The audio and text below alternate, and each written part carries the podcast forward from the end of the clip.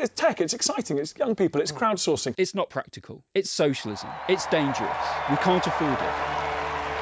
And if I may, I'd like to quote one of my favourite poets, Percy Bysshe Shelley. The line I like the best is this one Rise like lions after slumber, in unvanquishable number. Shake your chains to earth like dew, which in sleep had fallen on you.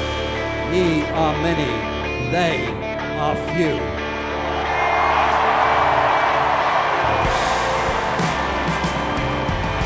Opposing the, government and opposing the Conservatives. I'm afraid it's the hard left who want to tighten their control. They want to uh, sideline uh, moderate voices. They don't think anybody should be surprised about that is the nature of the hard left. And of course, we know that the hard left famously cannot tolerate any dissent. the hard left, What's, Chris? well, we know who the hard left are in the you know ascendancy within the within the Labour. Party who associate with the hard left. You just said that we were right to right wing. The hard left agenda printing money, nationalisation without compensation, that sort of hard left wing position. Hard left, hard left to the hard left, the hard left, the hard left, the hard left, the hard left, hard left, hard left, the hard left, the hard left, hard left, hard left, the hard left, hard left, hard left, hard left, hard left, hard left, the hard the hard left, hard left, the hard left, the hard left, hard left, hard left, hard left, the hard the hard left, hard left, the hard left, hard left, the hard left, the hard left, hard left,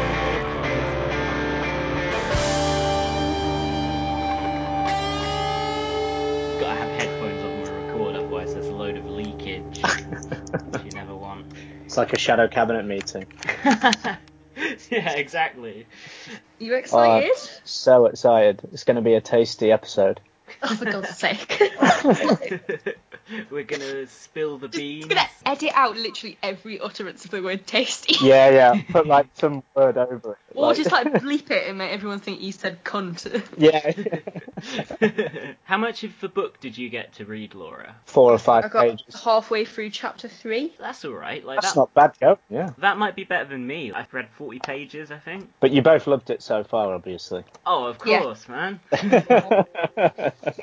Wouldn't it be great if you both hated it and this was a real politique episode where you smashed a left wing person? Actually, we think the youthquake wasn't real and this Yeah, yeah. is full of shit. yeah. like, uh, here's some fucking. Oh no, I was gonna say here's some dog shit article in the New Statesman to prove my my point. Oh, but sadly, it's behind a paywall now, so we can't even. But I got my mum to pick me up a copy when she was out yesterday. Mum, will you get I'm, me a I'm, copy of the New that on Statesman? Twitter, pal. um, Jack Crane, double-barreled read, makes his mum buy him copies of the Yeah. New Statesman magazine. well, anyway, I, re- I read the whole thing cover to cover and posted Oh. a lot of screenshots, so none of my Twitter followers have to buy it or get their mums to buy it. Yeah, yeah.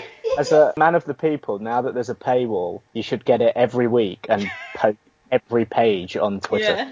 yeah. Just subscribe to most. Well, what what I what I find remarkable. yeah, let's actually just start giving them money. yeah. Yeah. Great idea. But I, I read through the whole thing, and I, I, you know, it had stuff like the full page advert for the Radicals UK. Yeah, I saw that, yeah. What, those cunts that have got like 100 Twitter followers? Yeah, I think I think so actually. But the funny Uh, thing was, but the last time I bought a copy of the New Statesman several months ago, it also had a full page ad for the Radicals UK. yeah. Is that the same Radicals that was founded by the FT guy? Oh, Or is this a different Radicals UK? Mm. This might be a different one, you know. my god. But I know. Wait, is it is it Radicals UK or real? What the fuck is real Radicals UK? Is Real- this some Trevor Bastard thing? Real Radicals UK was founded by Simon Hedges. Right, okay. I was close enough with Trevor Bastard. yeah, It's all going a bit Irish troubles, these uh, real and uh, non-real radic- Radicals UK. yeah. Hang on. So Radicals UK, they're on Twitter with the bio, a pro-tech, pro-Europe social liberal movement. Yeah, yeah. It's tech. I- It's exciting. It's young people. It's Young people, it's crowdsourcing. crowdsourcing. They haven't tweeted since October though. You know the one that's in the New Statesman? I think that's a different one that doesn't have any online pages or anything, which shows how truly radical they are. yeah. They only gather members from the New Statesman's one-page A4 advert. What, the what a party now. that would be. Yeah. I just googled it. The first article that comes up is from the Spectator, and the headline is "The real radicals are now on the right, and the left can't stand it." Amazing. Was that written by Brendan O'Neill? no, he's too busy teaching Stormzy about grime. oh yeah, yeah. Yeah, we need a new grassroots grime movement Yeah. because uh, Stormzy's too posh. Says Brendan O'Neill. Did you see that tweet about people calling people like that I quote people like Stormzy and John Major establishment or something? I think they're on the exact same level, and it's really unfair of anybody to take the mick out of John Major. Yes, I agree. John Major, actually, pretty left wing guy. well, John Major. that former Conservative Prime Minister that Yeah. literally made the 90s hell for everyone. pretty cool guy. Well, is Tony Blair not quoted in his memoir, A Journey, which I'm currently reading? or rather, I have no idea because I never read that book. I'm listening to an audiobook of it actually. I'm not actually reading it, but isn't Tony Blair quoted as saying the incumbent Prime Minister John Major, who I actually thought was a lot better than most. Yeah, It's yeah, like, of course you did, Yes, mate, because yeah. you're a fucking Tory. Although it just shows what a fucking opportunist Blair is, is that he, Yeah. he loved Thatcher, and then Major comes along and he abandons his main gal Yeah. to suck up to the new Prime Minister. Well, you know, I guess John Major also abandoned Thatcher opportunistically. Great minds. Yeah, to be fair, actually, John Major's a really radical and cool guy because he did the worst thing to Thatcher out of anyone. He, he actually managed to boo her out, so Yeah. yeah, totally agree. It's like when George Osborne snakes Theresa May. It's like, yeah, I totally love George Osborne now. Woke George Osborne. Tom, sorry you couldn't make it tonight, Liam. He's like he's up in Leicester or something, No problem. and Yair's been off on his holidays, smoking legal weed in California. Tasty. Yes, very tasty. Okay, Note that young people should not smoke weed or consume any drug. It is awful and terrible, and it is not part of the youth quake. I I am I am but it is also tasty. I am fully against the drugs, all of the drugs. Real Politic is, is a drug free podcast. This is a, a drugs with a Z free drug, podcast. free zone. well, we do, to be fair, as the music critic Joe Muggs has pointed out quite Oh, uh, fucking- strenuously, we do enjoy putting a Z at the end of uh, any words. You know, Real Politics. yeah, exactly. Real politics. Joe Muggs, his mates are all cunts. You know, stuff like that. Like we're we're, we're the number one podcast on the British left for bees. Yeah. Richard Dawkins thinks he cares about honey. Well, fuck you, man. Like you're not even trying. Was it Richard Dawkins it out of earlier? Crack pipe. I didn't really hear what you said, Laura, apart from Richard Dawkins, crack pipe. Yeah, you know what? That's probably funnier. though. Oh, I don't know if it was Dawkins earlier who had this really. I'm just trying to find it now. Was it one oh about no, it eating was. people? Yeah, yeah, so fucking. oh, has Dickie So- Dawkins done some more tweets? Yeah, there was like that article from the Independent about lab-grown meat, oh, and fucking hell. Richard Dawkins welcomed it, really looking forward to it, and then below the link posted, "What if human meat is grown? Could we overcome our taboo against cannibalism? An interesting test case for consequentialist morality versus Yeah. yuck reaction absolutism." This is a man who is still taught in British secondary schools. Yeah. This is a man that still lectures at Oxford University. Yeah, You true. Yeah. I had to study him as part of my fucking degree. He's taught to first year anthropology students. Oh man. I know, it was fucking awful. I hope that our editor Tom Dissonance, who's currently off in America on holiday doing uh, a fund. Is he? Yeah, yeah, he's doing a fundraiser for a radio show that I forget the name of. It begins with a Oh, W. You're tuned into WFMU. It's pretty cool. I've told him to invite the independent rock band Yo La Tengo onto Real Politic. Yeah.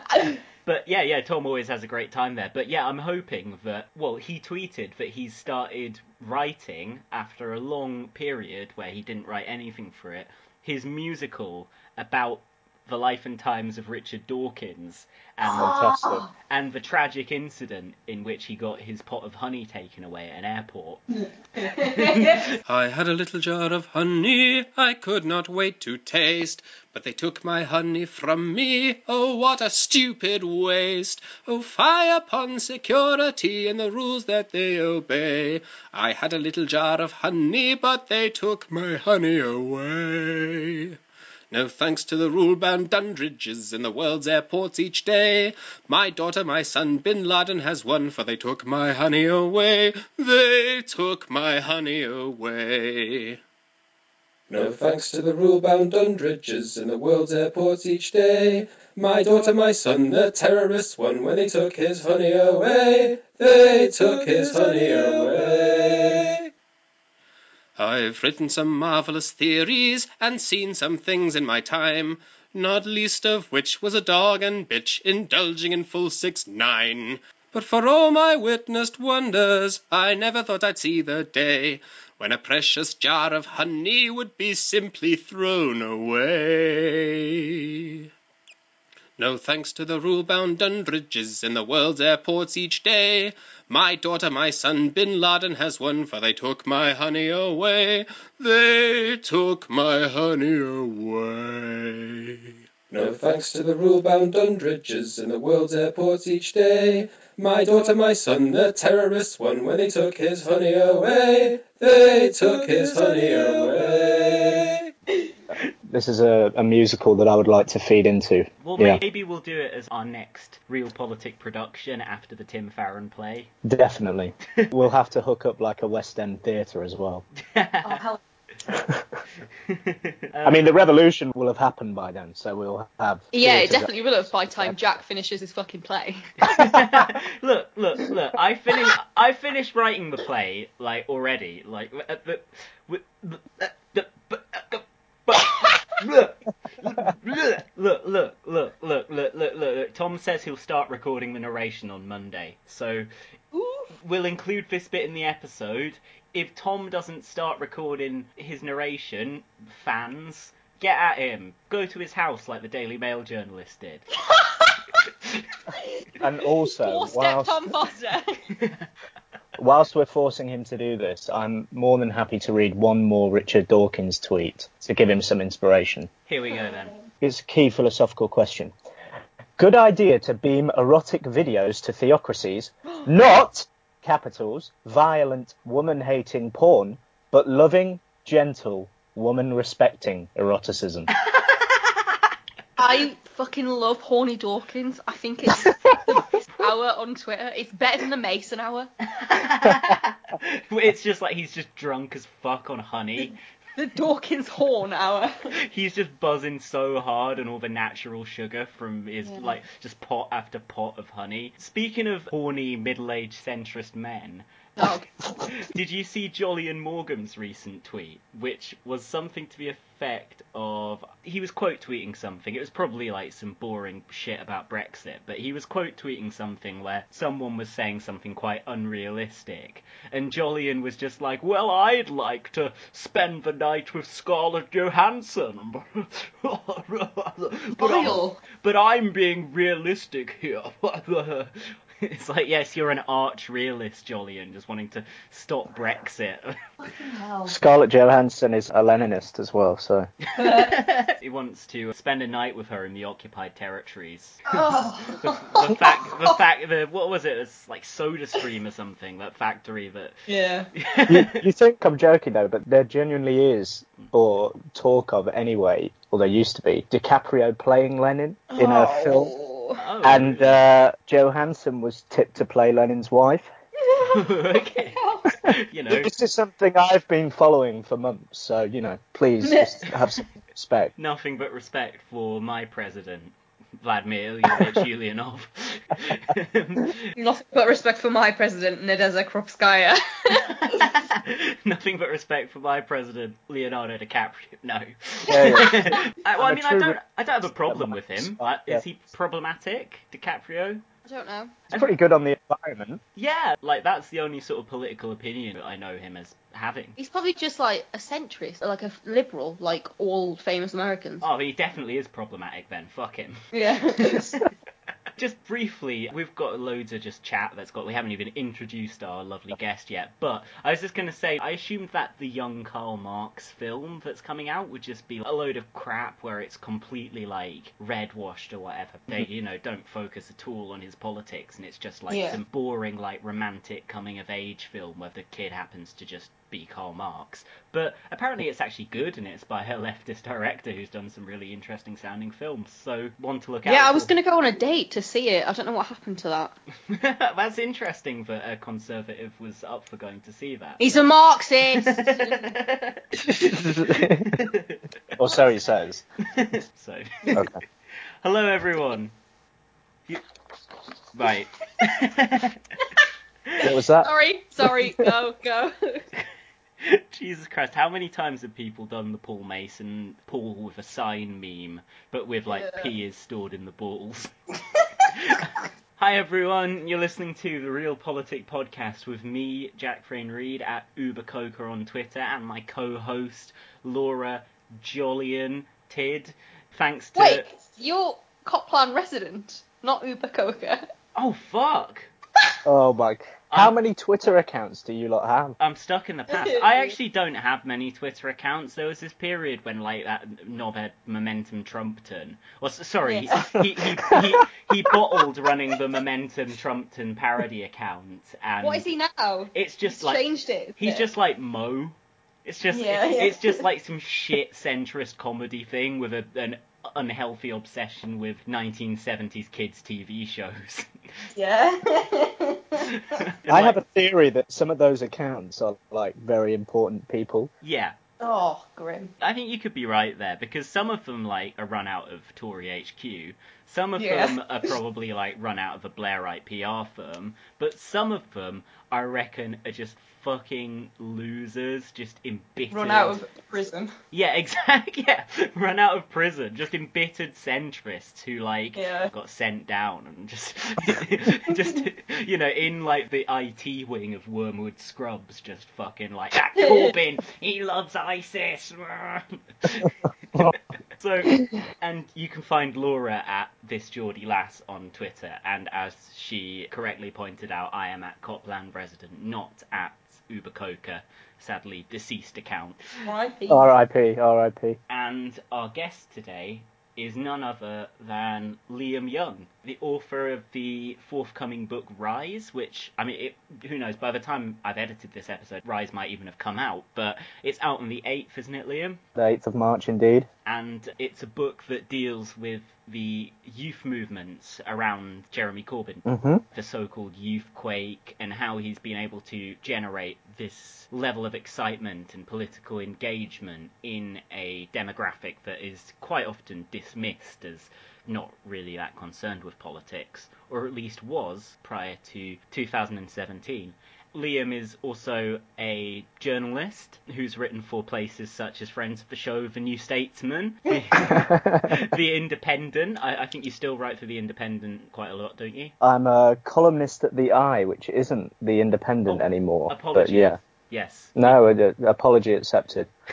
Can you uh, We really keep up to date with the mainstream media on this podcast. Yeah, um, relay that apology back to Mr. Lebedev for me, please. I know. I'm surprised that like I don't have more Kremlin-based theories leveled at me rather than uh, like the, the, the alt-left media. yeah. Shit, some of our mainstream press is actually owned by very Russians! dodgy people. ah, people from this particular country are bad. But actually, I mean, you're not just kind of the so-called alt-left media, are you, Liam? I mean, as we've literally just said, you write for The Eye to this day, you've written for The New Statesman, and for other mainstream outlets. And uh, Yeah. so you've sort of done a bit of entryism into the mainstream media. That's a nice way of putting it, though. Yeah, I think I don't know. It's been a very interesting experience. I was only 19 when I started writing. I'd run sort of like my own blog before, like I think most people do when they're 15, 16, and think everybody wants to fucking hear what you have to say. But I started writing properly for the indie when I was 19, and then a few weeks later started with the New Statesman. Been you know, it's been weird to be thrust into those sorts of places from such a young age without really any experience in other areas. But I like to think that it's been worthwhile because I don't think I've ever backtracked on any of my views at all, even though it's been in, you know, a mainstream outlet. I don't think I've ever sort of switched up what I was saying. Yeah. Yeah, you've had your sort of coming of age amongst some of the worst liberal media politics possible, but you've still managed to keep Yeah. on the actual left, which is I think a bit of a feat, to be honest, because so many journalists that are so much older than you and are supposed to be, you know, so much more developed in their own sense of identity and politics and are so much more set in their ways have managed to, you know, things have got to them, like, you know, people people like, you know, some. I'm trying not to be a dick, but like people like OJ, like, I was just like, are you just gonna say OJ's name? Yeah, like you know like like really credible left wing writers you know the media got to them and got to their own sense of politics but it's impressive that you considering you are younger than us i think which makes me sad by the way Uh, Am I actually? i think so You're younger than me, I think. Uh, how old are you now? Oh, right. Uh, 13 now. Oh no you're actually older than me No, I'm, uh, I'm 22. oh i'm 22 as well so I'm Yeah, 23. You so old yeah. bastard. Yeah. But I remember in 2015 actually reading some of your stuff, Liam, and you cut quite an anomalous figure because there Uh-huh. there weren't many people who were as kind of unashamedly pro Corbyn as you. You didn't seem embarrassed about it or anything. No, And I saw you getting some derision from certain centrists on Twitter for this back in 2015. I think I still followed a lot more centrists back then because I, I didn't I didn't quite realise who was right wing and who was left wing and who was willing to work with a left wing project and who wasn't. So I saw these dickheads, you know, talking about you being like, oh, he he must just be like a front for Seumas Milne. Yeah.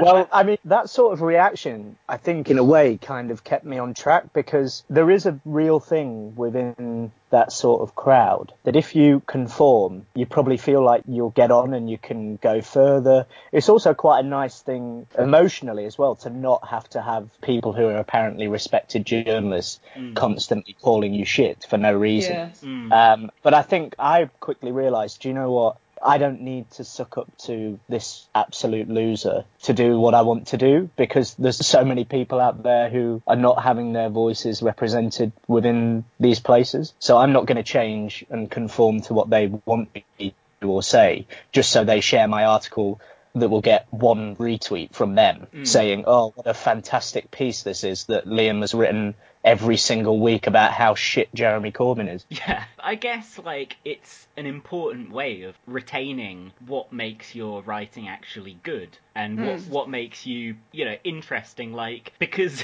I mean, a Liam Young column that just kind of had the same centrist arguments as any other shit. What would even be the point of hiring you to write that column? So, I think actually in the long run that was probably an extremely canny move of you. Not, I'm not saying you stuck by Corbyn out of careerism, and frankly, Yeah, why- yeah. why the Yeah. fuck would you have done? uh, but I think in the long term, actually, it's probably worked out all right for you.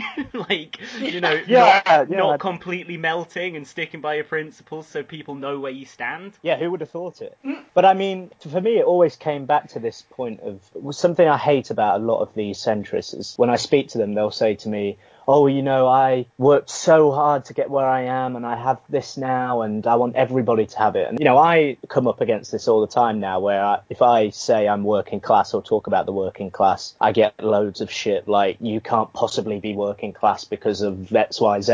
But then those guys, the centrist lot, have forgotten where they came from entirely and are not connected with the real world, in my opinion.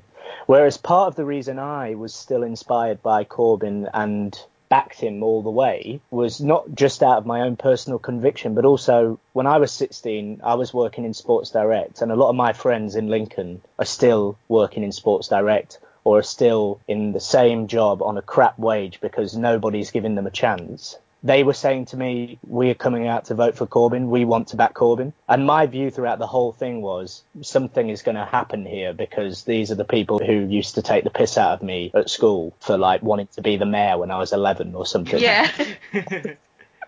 and they all of a sudden, all of these people, my friends, my community, who weren't they're like not incredibly politically interested all turned around and said, "We really want to vote for Jeremy Corbyn. We're going to vote mm. Labour. I've registered to vote. I'm doing this." And so every time I would write something, and I would have this class of people in the commentariat do their haughty little laugh and say, "Oh, oh, oh, oh how can anybody commission Liam Young? He's shit."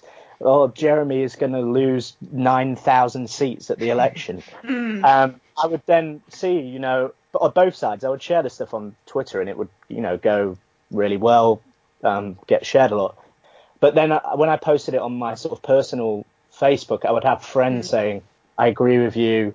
Oh, this is you know this is so true. This is what it's like." And one of the big moments of that was in the second leadership election when Owen Smith compared Jeremy Corbyn's leadership to the managerial style of Sports Direct. Mm. yeah, yeah, yeah, yeah, I was gonna say, I remember you wrote a very good article talking Yeah. about your experiences of working at Sports Direct. But It I, went down very well in Newcastle. Oh, Yeah, yeah, yeah, no, definitely. But I, I remember writing that, and I was so mad at the time because I was thinking, how dare you, somebody who doesn't understand what it is like to work for a company like that, or mm-hmm. you know, never mind understand what it's like to work for them, but have any experience of it. He came out and said that, and it was like lols. Everyone's laughing at it, and the centrist commentary are sharing it everywhere, like, oh, this is so true, mm. and it's like it's not, it's not true in any way, shape, or form. And I remember when I wrote that piece and posted it after, I had people saying, you know, look, we're so grateful that you called this out. People who didn't know who Owen Smith was and still don't know who he is probably, but they were saying, you know, thank you whoever that guy is for calling out what he said. And yeah. for me, that was what gave me the sort of drive to carry on and not give in to any of these losers, if you like, who Mm-hmm. they try to make everybody conform to their view and their way of life, and it's just bollocks, basically. Yeah. Do you Sorry, have- I'm rambling on. That's all right, mate. It's an interview with you. Like, that's that's what we want, really. But um, yeah, it's not, you, you sort of missed the point here a little bit, Liam. I know. I feel like I'm listening to the podcast, so I'm waiting for you two to say funny shit for me. a lot of guests do say that. All right, I'll try and interrupt you a bit more to make you Yeah. feel more comfortable. we'll all uh, talk over each other, and Skype will do that thing where it like glitches out, and then it'll be like real, real politic. Laura, I was just going to say, what do you think of this thing Liam mentioned, where because he expresses these left wing views, people don't really accept that he's working class, and they kind of say, "What you Yeah. want, mate? You can't have worked for Sports Direct." Like, Yeah, yeah, yeah, I yeah. mean, you've had the same thing thrown at you, haven't you? Yeah, pretty much. Yeah. I think, for example, like a lot of the shit that I get on Twitter is always like heavily steeped in misogyny, yes. And I think Yeah. a lot of the people that do come after me feel able to come after me because I'm a woman, mm-hmm. but their main point is always a class based thing. So I got a lot of shit. I think it was after J.K. Rowling did a horrible shit tweets about being a Lib Dem. Yeah. Um, And I was Labour like- loyalist. You know, yeah, yeah. I, I just, I just, you know, did my normal thing of, ah, J.K. Rowling's a fucking cunt. Who cares? and it flagged the attention of one of her very best friends, Brian Spanner, Oh no. who may or may not be Spooner. Um, who knows? But either way, he's part of that class of absolute like fucking cunt centrist dads, like the Malteser and fucking Twildon and like all of those awful, awful men. the aggro they, they essentially Yeah. devised this like weird attack on me where they went through the history of all of my tweets and essentially like screenshotted any time that I'd made reference to the fact that I had quite a shit childhood. I, I grew up in poverty.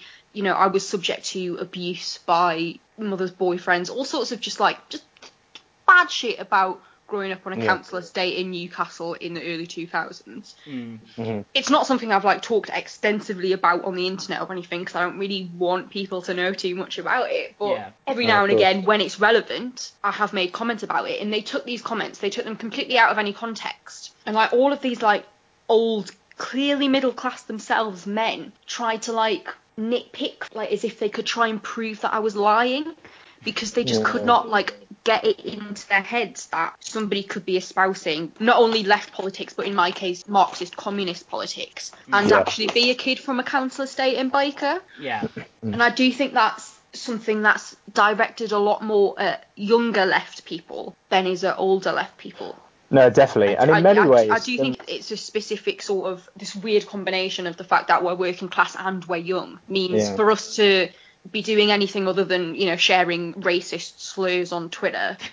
we must be middle class. We must be Oxford educated, and they always go for fucking Oxford. I didn't go to fucking Oxford. I didn't even apply. Eat shit. Yeah, but even right? if, if you're working class and you've been to Oxford, they hate you for that. I mean, like, there's nothing Yeah, yeah, fucking yeah. rich Yeah, yeah. about Max Shanly, but because he went to Ruskin College, they're always like, Yeah, that's not. posh That's literally not. It's not Oxford. It's in Oxford. It's a trade union college in Oxford. It is not Oxford University. It's not linked to Oxford University. I swear to fucking God, I nearly have a stroke anytime anyone mentions like Max going to Oxford. I'm just like, literally, you're just being dumb. Like, just fucking Google it. Like, Ruskin is Yeah. not Oxford. And it links in with this weird, condescending, ageist thing that a lot of the agrocentrists, or the, the dads, whatever you want to call them, hmm. have, which is sort of like, what? You didn't join the Labour Party in 1994 when Blair put the new Clause 4 in place. Oh my god.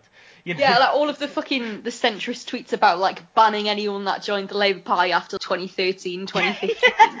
what? So like young people? Yeah, literally. Well, it's because they've got this idea. They've all been around long enough. They lived through Blairism. They got into these like managerial positions, and they've got this very middle-aged man kind of idea that they know how to run things, and uh, they're they're really annoyed that these young people are trying to muscle in on what they think is a wholly technocratic and managerial milieu. Like these people know how to run Yeah. the country. You don't. Yeah. They're all so like caught up in this grim like faux nostalgia about their own youth as a young working class person back in the 1980s that they literally just cannot accept the idea that young working class people today aren't raging Tories. Yeah, it's because people have got like Yeah. iPhones now, so that compensates for the fact we get charged up the ass for university Oh, no. and stuff. yeah, that's true. That's true. Um, yeah, I and we don't all have of jobs. those Not, we're all lazy and we can't be bothered to work. Yeah. Yeah.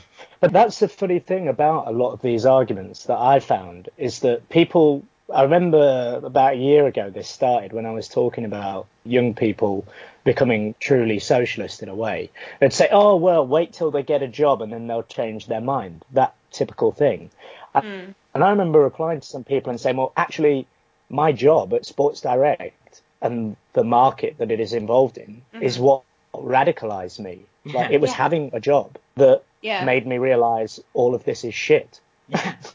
And I think that's I think Um, that's the same for a lot of young people. Oh, definitely, because, because like, I remember. we don't we do, like this shit isn't despite the whole you know pushing of the oh, cultural marxist agenda that's taught in schools we aren't taught this in schools like we can go through school we can leave No, no. school at 16 18 whatever and not have any real sense of like a left politic and then going into the workplace and feeling ourselves being exploited is what can radicalize a lot of young people Well, I mean, people talk about cultural Marxism being enshrined in the universities, Uh. but have you have you ever spoken to anyone who's ever studied like economics or business and it's just got you know neoliberalism Yeah, sadly I have. hardwired into their brains? Like uh, they think Yeah. it's fact. It's like similarly, Yeah. I was reading the website of that weird. I keep calling things weird, but they all are weird. Like it's our future, our choice. The blatantly astro. oh i had an argument with that guy What Femi? that Is this Femi, i had an argument with him i called him a cunt Oh, he is, mate. He's a, he's because he came to Durham and he did like his little spiel trying to get people to sign up, and I was just like, mate, you're a fucking dick. it's quite funny. You're I mean, the funny, the, the funny gonna- thing about that campaign is the fact that it's aimed at Jeremy Corbyn. This whole idea that Yeah. he can, he alone can overturn Brexit despite Brexit. being Yeah. in opposition. They don't want to cause any trouble for the Conservative Party, do they? They they literally just No. want to stick 'cause a wedge Tories. clean in the middle of the left. But what I found remarkable about reading that Femi guy's bio on Our Future, Our Choices About page was that they mm-hmm. have. So they're like, we are an organization of young people founded by three, and it's almost like something from like Lord of the Rings or something. We Yeah. are but three. Um, and one of those three is Andrew Adonis, by the way. well, actually, it's interesting. Young at heart. They, you, you say that, Laura, but they and working class.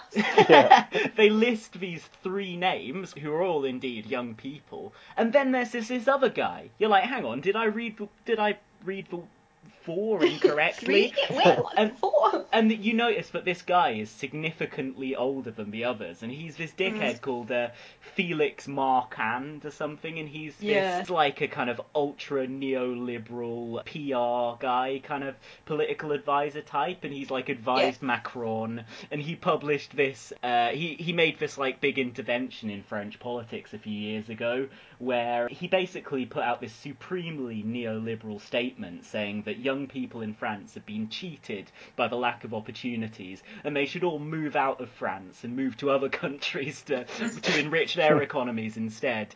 And it's just like, well, I don't think that's a way of actually helping social problems. And and whilst I, uh, you know, I, we've got Liam Young on to talk about some kind of generational conflict, but I don't think making a generational war that explicit is a great idea. But anyway, No, no. this feels It definitely isn't, and it's also what Jeremy did in the election was not. He didn't pit generation against generation in the way that mm. these guys want to. But this Femi guy's bio, anyway, on their About page, had in his bio, he was like, I'm so glad that I got to learn all about the EU when I did my law degree, and I want, Oh, and I want, e- know anything about the EU either. It's so sad. yeah, and he's like, I want, I want everyone else to learn the things I know about a degree, and it's kind of, it's like just because you you've done a degree in something, it doesn't mean you're like literally an expert on it. I've, Yeah. you know, I did a degree in film studies, and there was a module on that on post-colonial cinema. Hell Uh, yeah. I, and I got an all right grade in it, but I'm not actually an expert on post-colonial cinema. I can tell you a little bit about the Yeah. surface level of it,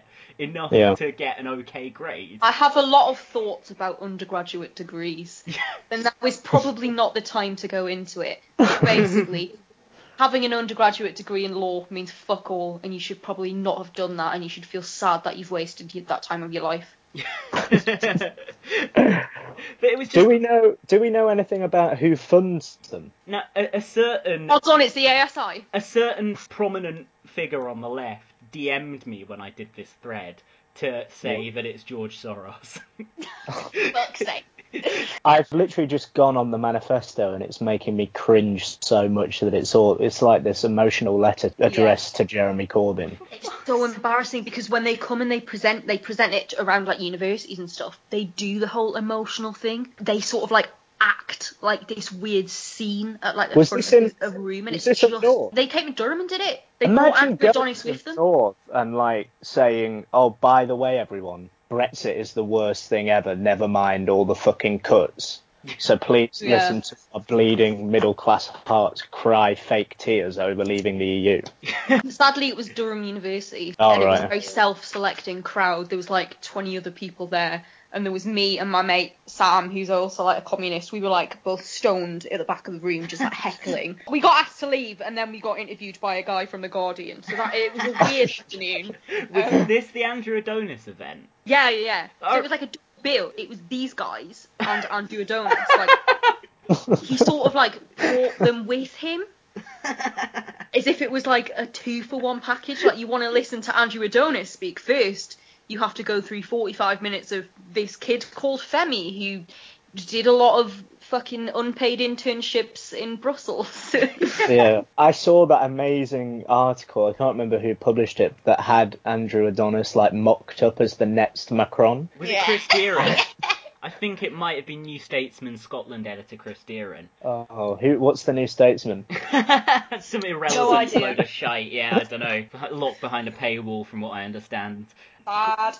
But Chris Deerin was famously immortalised, not just on Twitter, but also on the New Statesman Deep Dive podcast, courtesy of Ian Oh, yes. Leslie, as a supreme melt. Melt. Copyright Matt Zarb Cousin 2017.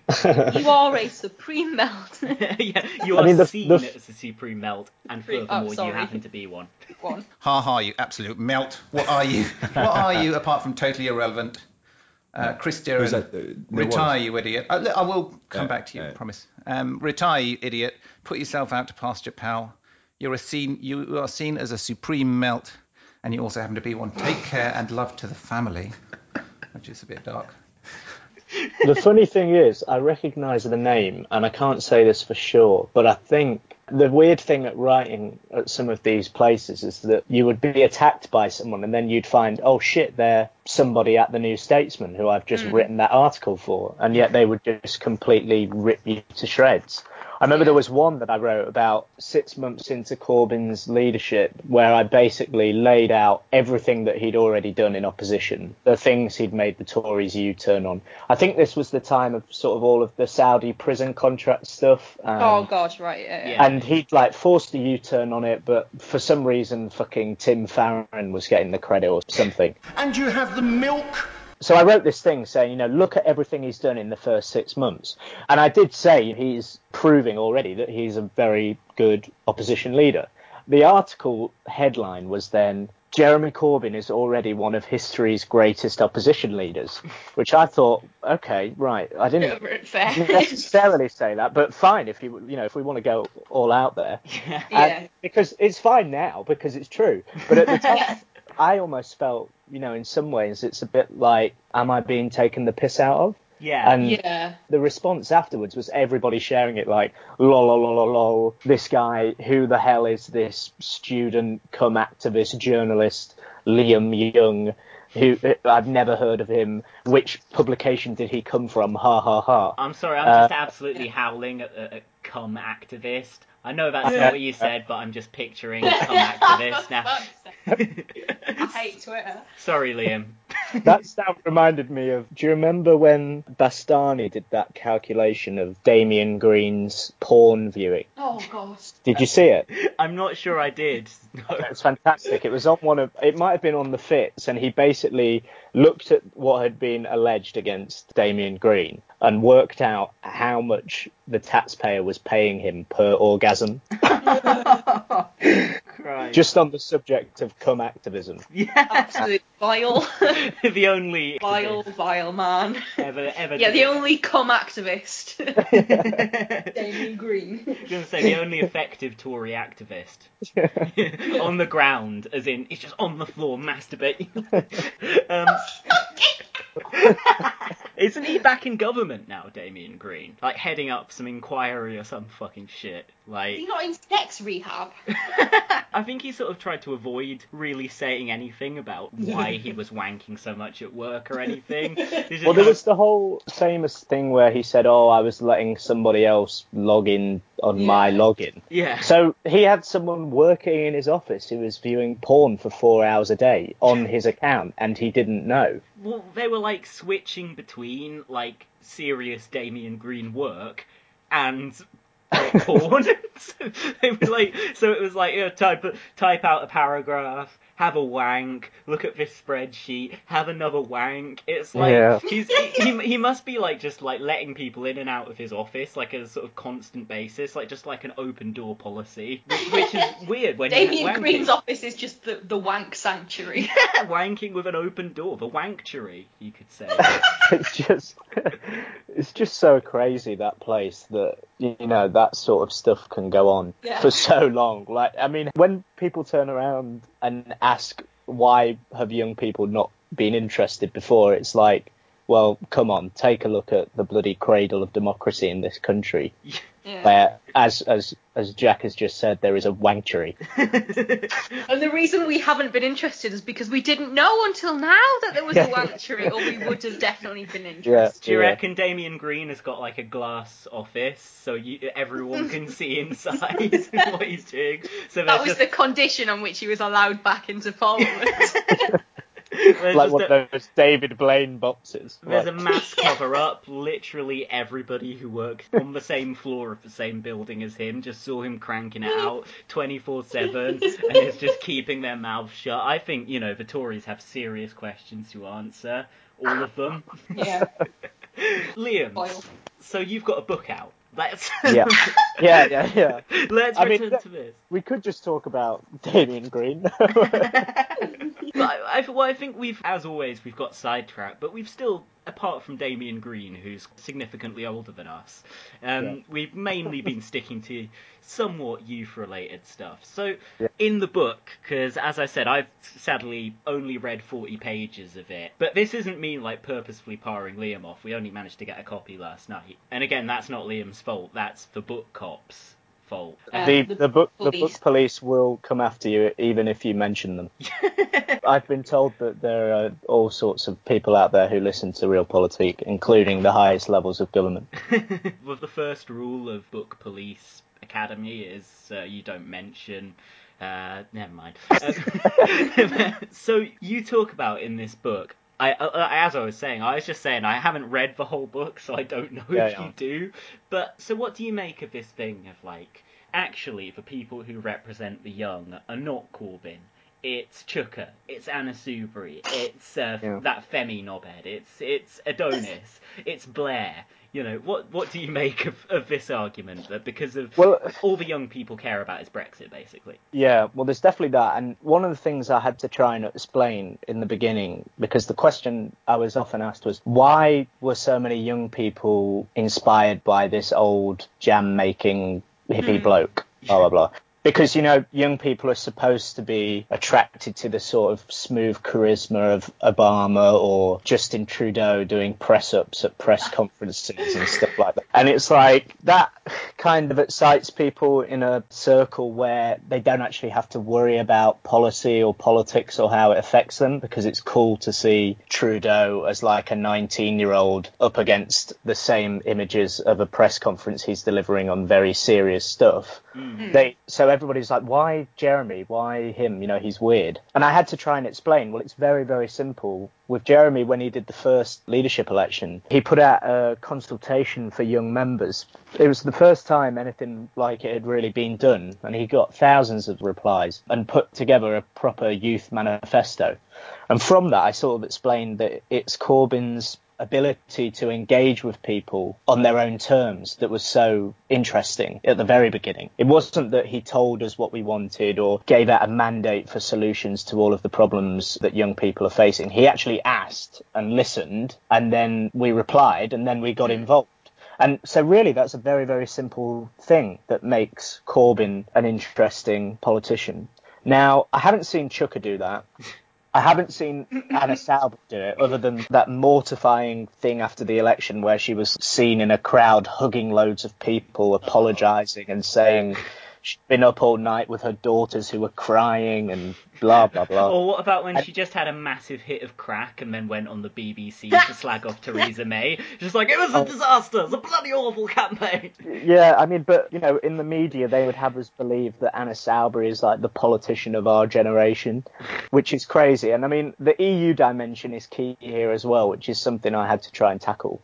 Because for me personally, I don't believe that the EU is the number one priority for young people. Yeah. Mm. Um, because it just isn't.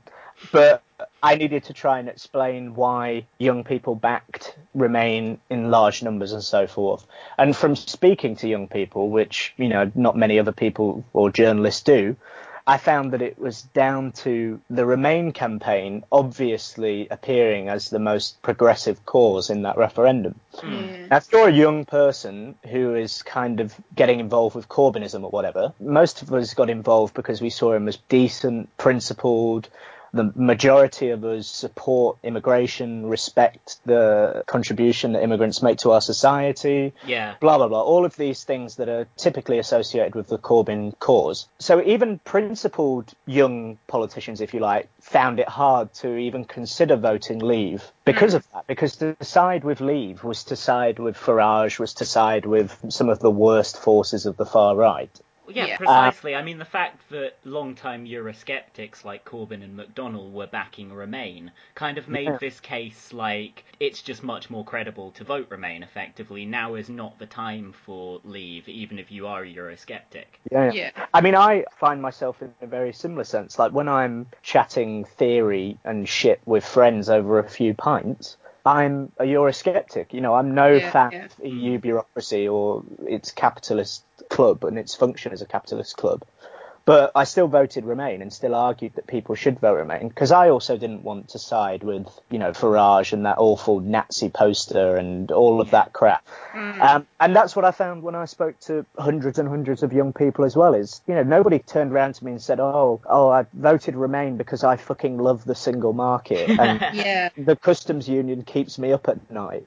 Um, yeah. They voted because it was the progressive thing to do. Now I don't know next time round if there will be a next time round whether young people will be the same because I think had Jeremy led the Leave campaign, for example, or there had been like a left Leave campaign, yeah, like an actual or, Lexit campaign, yeah, yeah, or Jeremy had been in power, say, say Labour was in power and there was the referendum. Yeah. I don't know for example, for sure whether I would have backed Remain because I could have voted Leave in the confidence that socialists would be in charge of it. Yeah. Mm-hmm. But all of this stuff that's coming out at the moment, like these polls that are like I've just seen when I was looking up what was it, our future, our life, or whatever, Choice. our.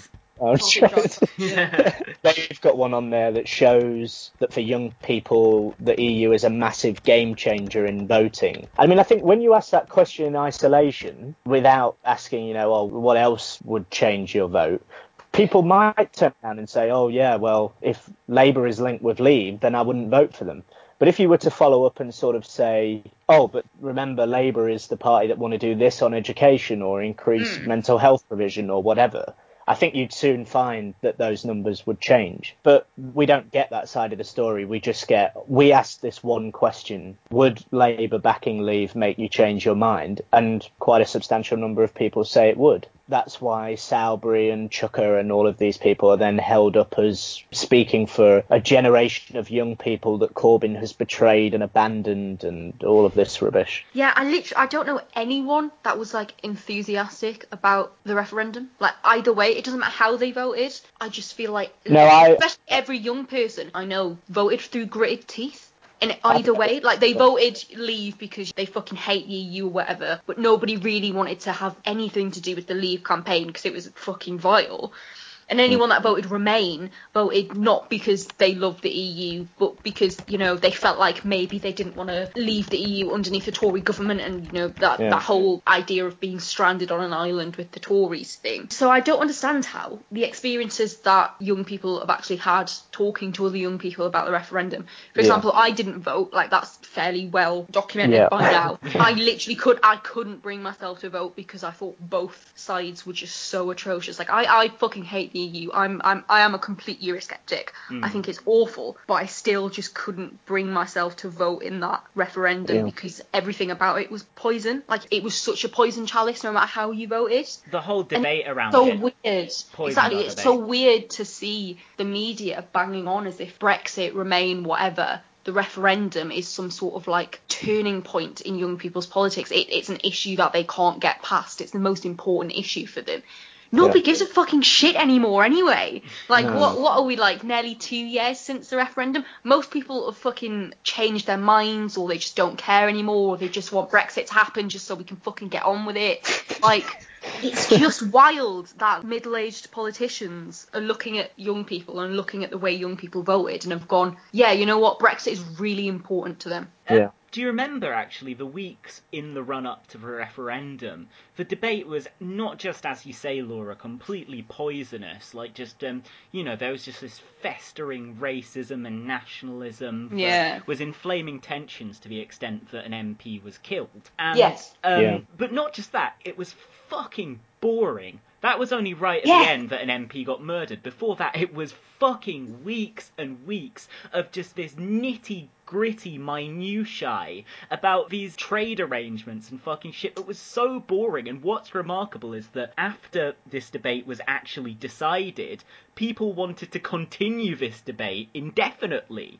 Yeah. And you can see some of their motivations for it. I mean, say someone like Chuka Umunna, he's obviously just looking for something to do. Anna Soubry is just looking for something to do. They've been frozen out of their parties because they're irrelevant to the directions yeah. that the Labour and Conservative parties have taken. I mean, to paraphrase Michael Foot, how could anybody trust a word Chuka says? You know, he, he, he's formed his perfect alliance with Anna Soubry, and, you know, after all the services he's given to the Conservative Party, you, you can understand why. To paraphrase Michael Foot talking about infamous splitter David Owen, the hated David Owen. Wholly implacably opposed to the European community, great believer in nationalisation, no understanding of the economic market. If you're going to be attacked by anybody, he's the person, isn't he?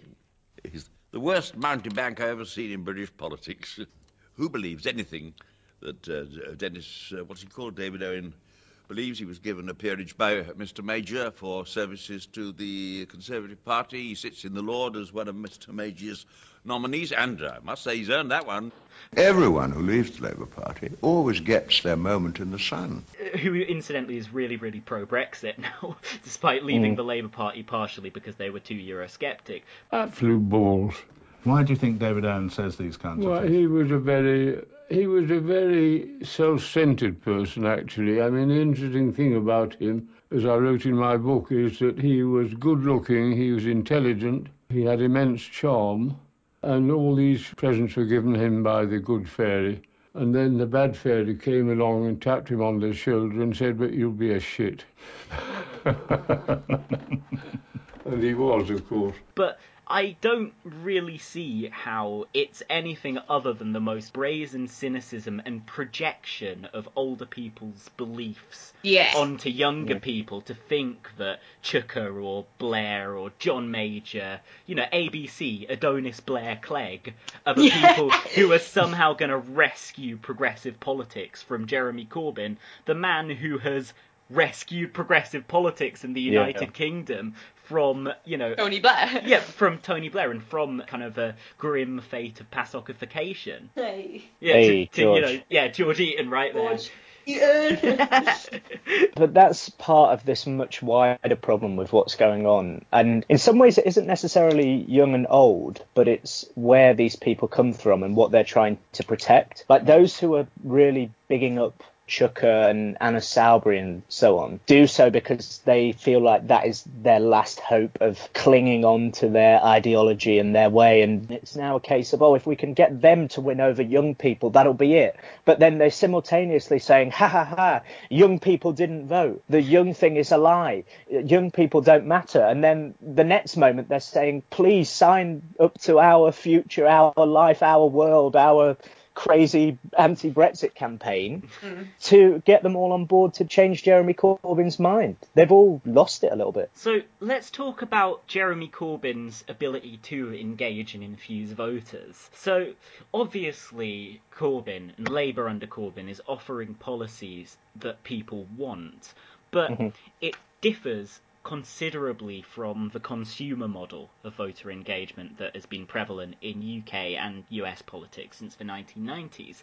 This was when, you know, under the direction of the pollster Philip Gould, New Labour started extensively focus grouping every policy, and their policy platform became not so much a set of policies that would seriously address people's material needs. They became more kind of just the public's desiderata, so more just what mm. people want. So, you know, to be a bit more tough on crime or something, even though that doesn't combat, as Blair would say, the causes of crime. Just uh, yeah.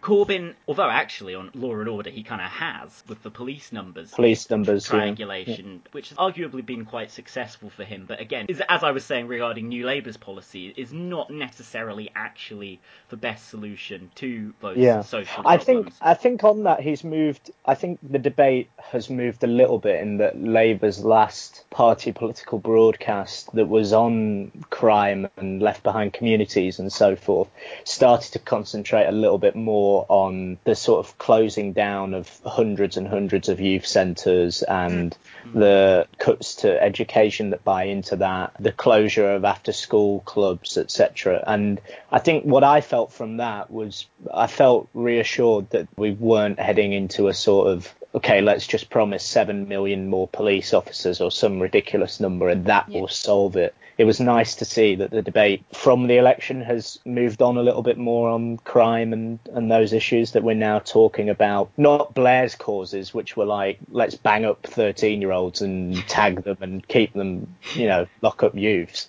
But let's actually address some of the social and economic factors behind why some incredibly bright and talented young people end up in crime. So you, yeah. you think the kind of the arguable triangulations that Labour under Corbyn has made are unlike say Blair's or like Bill Clinton's post 1997 administration had no real domestic agenda it was just focus group policy after focus group policy yeah. to try and target an overwhelming majority of voters which don't really need. I mean, someone once said to Tony Blair, I think it was Chris Mullin, we only need about 60% of the population, not 90%. But you, yeah. you, you, think stuff like the police numbers, that's in addition to an attempt to seriously address these social problems rather than merely I, yeah, I think so. throwing that, people a bone. I think that was the frustrating thing about New Labour and the Blair governments is that when you win a majority like that, he could have done whatever the fuck he wanted to do. Yeah. And yeah. he didn't. He won and he could have just gone, oh shit, do you know what? We can actually really make a difference here. He could have gone back to his Marxist ways in the 80s when he was elected.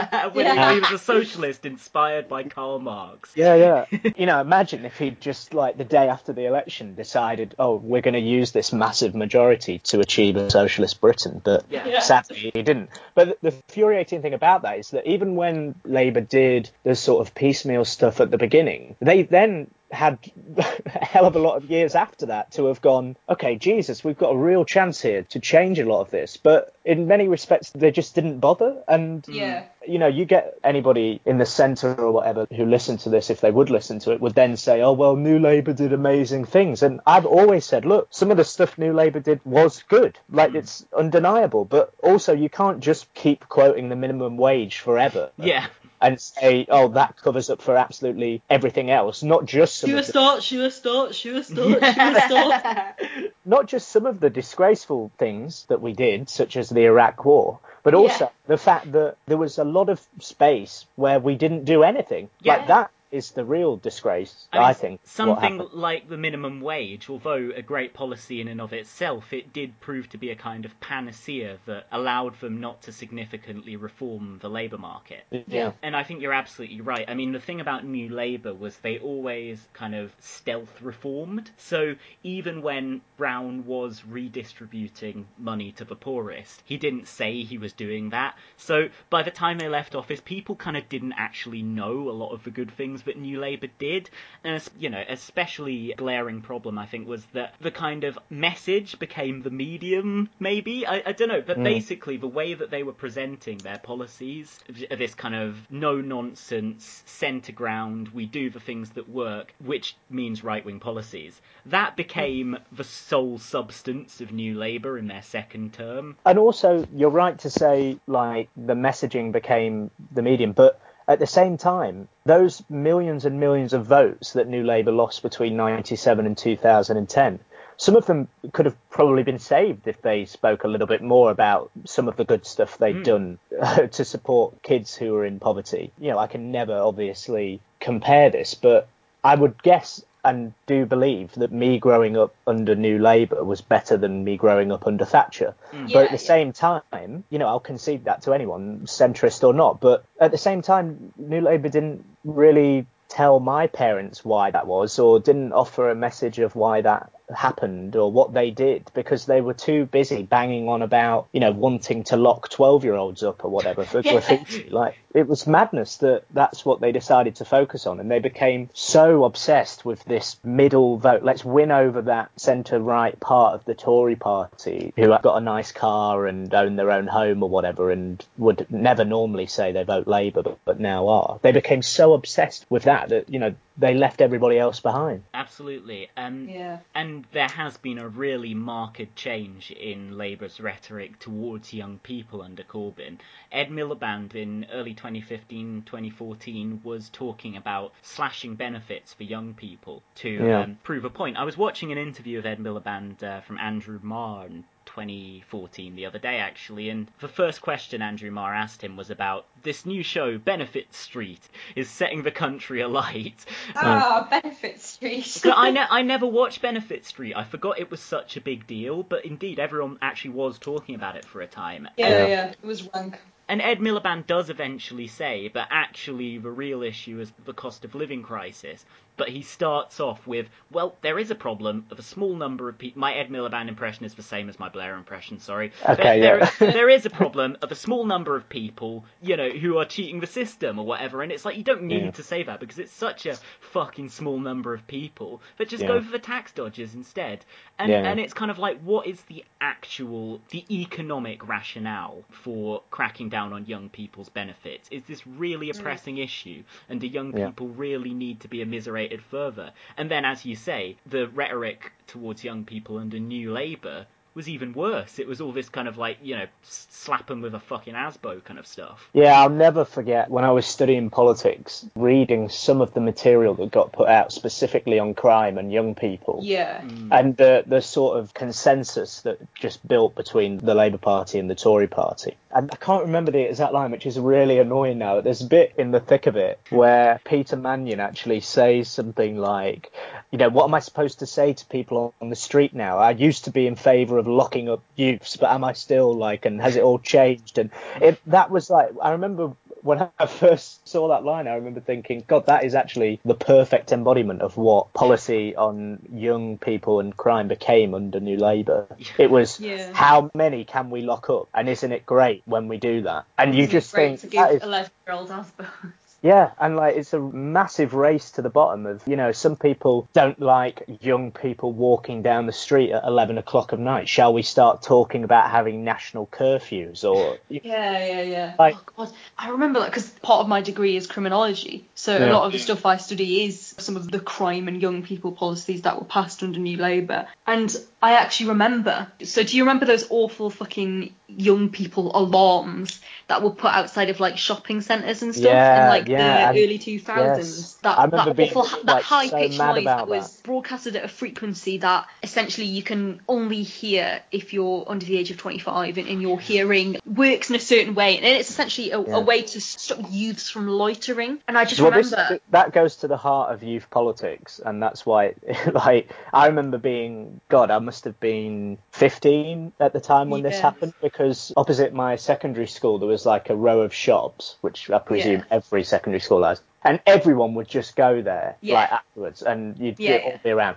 And they installed these devices, like, without asking anyone, and it was, like, done by the police, and we had an assembly on it, and I remember being sat there thinking, what the fuck? Like, that is crazy. Like, we're not they allowed. used to have them outside a shopping centre in Wallsend on Wallsend High Street. And I remember, because I must have been really young, these were one of the ones that were fitted in the early 2000s, so I was probably, I don't know, like eight or nine or something. And I remember, like, trying frantically to explain to my mother what the fuck was going on, because I was, like, covering my ears and I was, like, freaking out. Yeah. Because, like, this no- these noises Yeah. were really awful. Like, some of them, like, incredibly intrusive noises. Yeah. And I was like trying to fucking explain to my mother, who obviously couldn't hear it and didn't really know anything about anything like that. There's this, I'm not making it up, I'm not having a joke, I'm not trying to throw a Yeah, tantrum yeah. in a shopping centre. There's this horrible noise that I can hear, it's honestly real. Yeah. Mm. And it's just this fucking, how traumatic is that? I'd actually forgotten about that, but I can remember I will never forget outraged. those fucking yeah. noises. They are absolutely outrageous and just one of the worst things Yeah. that was fucking Well- passed through in the 90s. I remember my response to it at the time doesn't fit so well with Labour's new small business policy. it was to like just completely boycott the shops. Because I, I was like, most of these people survive on the amount of M and M's and crisps that people buy before and after school. So how Yeah. dare they put mosquito supersonic sounds on the outside of their buildings? Really, really strange. And that was sort of the race to the bottom that we had. I know it comes back to the point I probably made about 15 minutes ago that in that broadcast, and I think in some of the things that Jeremy has been saying recently, we've started to see a move away just from quoting numbers of police, numbers of police, to a real understanding about where crime develops, where it comes from, and how we can help people avoid basically wasting their talents or whatever by getting involved Yeah. or being forced to get involved, which is probably yeah, more it- much more of a sort of interrogation of, of systems that allow people to fall through the social net, fall into poverty, and therefore into crime, rather than just slapping sanctions on people that do. Yeah, exactly. And do you think people kind of forget? Well, I'm never sure if they've genuinely forgotten or if it's just a convenient thing so they can compare it favourably to Corbynism. But there seems to have been this kind of collective amnesia among people on the centre about New Labour's authoritarianism. For, Mm. for example, in that really quite good extensive interview of John McDonnell that was in Saturday's FT. Oh, hell yeah. Good on John McDonnell's part. Um, yeah, clearly, but still. yeah, but basically, there's this anonymous quote from a Labour MP, you know, obviously Chris Leslie or somebody, but it's um, they describe John McDonnell as a very authoritarian person, and it's kind Yeah, of like like, scarily authoritarian or something. yeah, and it's like you just mean that he's a bit abrasive in person, like, Yeah. not, you know, this- Blair put kids in jail. yeah, this is a guy who. Blair um, built Yarl's Woods. Yeah, absolutely. hell. Which the, the current Labour leadership are strong critics of. This is a guy who, while this mainstream centrist Labour MP would have been in the lobby voting for 90 day detention without trial, John Yeah. McDonnell was voting against that and arguing strenuously against it. So it's just kind of like, what is this definition of authoritarian? Do you remember during the election there was that hit of many on uh, Diane where New Labour had obviously pursued this massive expansion of the DNA database. Yeah. And Diane was recorded somewhere saying people who aren't criminals shouldn't be on the DNA database. And Yeah. then this massive storm kicked off. Diane Abbott says murderers should be removed from DNA database. And all she'd done is make an incredibly common sense point that Yeah. some people are on a database You who aren't criminals. You really do see some of the anti Corbynite regard for human rights and civil liberties when people who support Corbyn come out with ideas supportive of such things. For example, when somebody made the argument about how John McDonnell voted against detention without trial while all the then mainstream Labour MPs voted for it, you just got these these tweets from people who would consider themselves on the left saying, "Oh, what? So you think it's bad to lock up terrorists?" It's like you Yeah. sound you sound boneheaded, mate. You sound Yeah. stupid and reductive. You sound like some like fucking Nazi thug who's gonna kick someone's head in. That's not a rational way to think. Like Britain good, terrorists bad. It's just incredible that we sort of like shifted the definition of authoritarian from like what it actually means to oh he doesn't want to do bad things but he wants to do good things oh Yeah. Well, that's like the whole problem with, you know, 90 day detention, the sweetheart deals that we presume Yeah. were done between Blair and Bush that kept yeah, some yeah. British citizens in fucking Guantanamo. Oh, yeah. Um, you know, never mind 90 day detention, more like bloody nine years or more. Um, years of torture yeah yeah yeah, and then also we saw those policies on the domestic sphere as well, with you know the massive increase in CCTV. I can remember that being a huge debate when I was growing up. That you know there was some stupid statistic like one camera for every five people or something like that. especially for me because Newcastle is the most heavily surveilled Yeah. city in Europe Fuck. so growing up in And- Newcastle like you really felt that And there was like a crack, genuinely are cameras on every street corner yeah, and a crackdown on protests. That reminds yeah me. yeah Actually, yeah I was in the obviously non-establishment socialist UK Youth Parliament uh, when I was Yeah. young. And something I actually talk about in the book is that bodies like that need to become more political because I can remember being elected onto it by all the schools in the area, but you were only allowed to speak about bus travel and, you know, you Yeah. couldn't have views. But I remember with a friend who was also on it, we organised a protest in Lincoln. We were basically probably the most radical thing any youth parliamentarian has done, which was to like strike from school against the tuition fee rise. Oh wow. Yeah, okay. yeah. That is cool. And I can remember actually now, I got picked up from school one day by my mum, and my mum isn't particularly political at all. She votes Labour, but you know, not Yeah. involved in it. And I can remember looking at her face as I was walking towards the car and thinking, "Oh shit, what have I done wrong?" And I got in, said, "I've had the police on the phone to me today because you've organised a protest." Yeah, that was the law that Blair Yeah. changed, wasn't it? You had to like Yeah. you really fucking wrangle with the police to get a protest organised. And Yeah. the police turned up at my house that afternoon. And I mean, I was like, I think I was,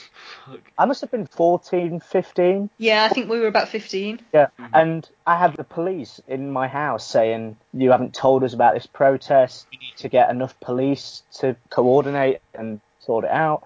And me being like 14, I was like, oh shit, like what do I do? Yeah, and then yeah. in the end, we oh, we'll have to not do it. Now, obviously, if it was now, I wouldn't be like that. But I was there Yeah. with my mum sat there basically like, why have you got the police in our house? And they were like, we haven't got enough police to do a protest because there's the Lincoln Santa fun run on the same day. and- Yeah, yeah, yeah. like, oh, So, fuck, um, fine, I'll just amazingly. But that's what it became. Yeah. Amazingly, I was in a very similar situation to that because Incredible. I led a protest out of my high school. We did a walkout, but the thing is, because I was essentially like raised by wolves, and by wolves I mean communists, um, I was given advice about making sure that it was hidden from the school and hidden from the police because I was told that the police would come after me if they knew. So I managed to dodge all that shit.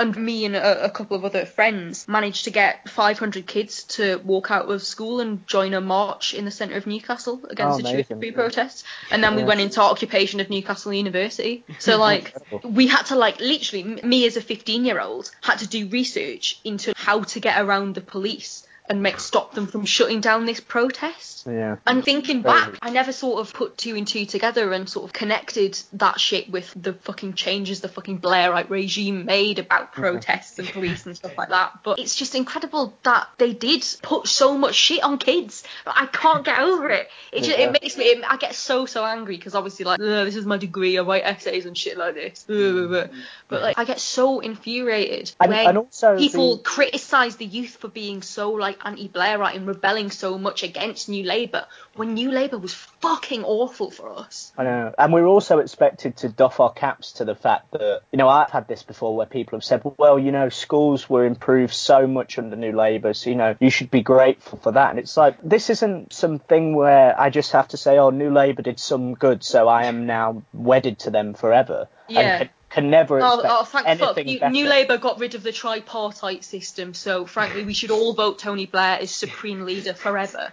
And yeah, they- great idea. It's like you They're think also making ma- responsible for sorry. academies. You think Yeah, like yeah, making schools and hospitals, or at least the public types, like a little bit better is like the fucking bare minimum you expect from any government. Yeah, it's yeah, not even a concrete Yeah. political objective because how do you define like better? Well, I guess there are ways like more productive, like but you know, it's it's not a political objective. Everybody, Tory or Labour, wants schools to be better. You know, and Yeah. I've wager a lot of Tories were perfectly up for the Blairite idea of getting in private contractors to Oh yeah, it was another. Yeah, yeah. It was another place where there was this, you know, education and crime actually were areas where this massive consensus was built up, and the academy program. I remember almost getting excluded from school because I turned up at governors' meetings, turned up mm. at the meetings about us turning into an academy. Oh yeah. I actually was credited when you know they had like Wave A and Wave B academies. Yeah. And Wave A were like the new Labour ones that got Yeah, like. Fucking tens of millions of pounds.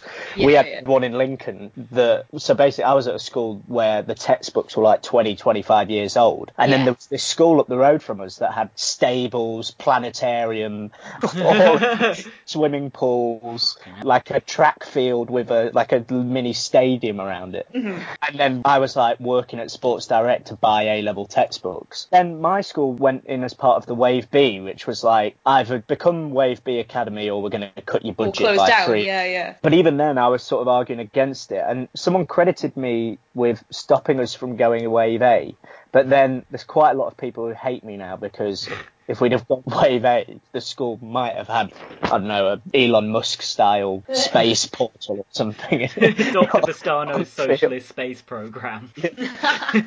so the academies is just one way that New Labour sort of like set out this bold new education policy. Mm. The other ways were things like EMA and laptops in schools and all sorts of things like that.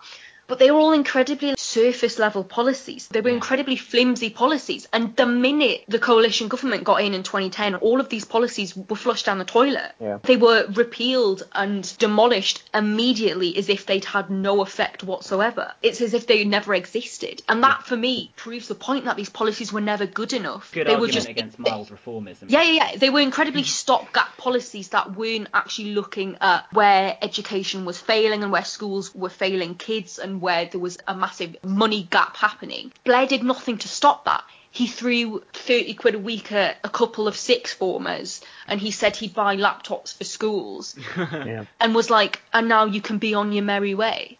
And the minute Yeah, it- that his government came to an end, the policies came to an end, and every bit of good that they were doing came to an end, and it was as if it had never happened. Mm. Yeah, it was they just were easy bullshit to. education policy. They were Yeah. fucking bullshit. It was so easy to get rid of, as you rightly say, all of that face level stuff. But it became, because of the way they academy thing, it was just so easy for the Tories to radically turn what had been an attempt to revitalise broken schools. And Yeah. I'd never supported it under Labour anyway because it was a crap policy. But at least they had some intention of, oh, let's throw 100 million at a school and see what happens in a good sense.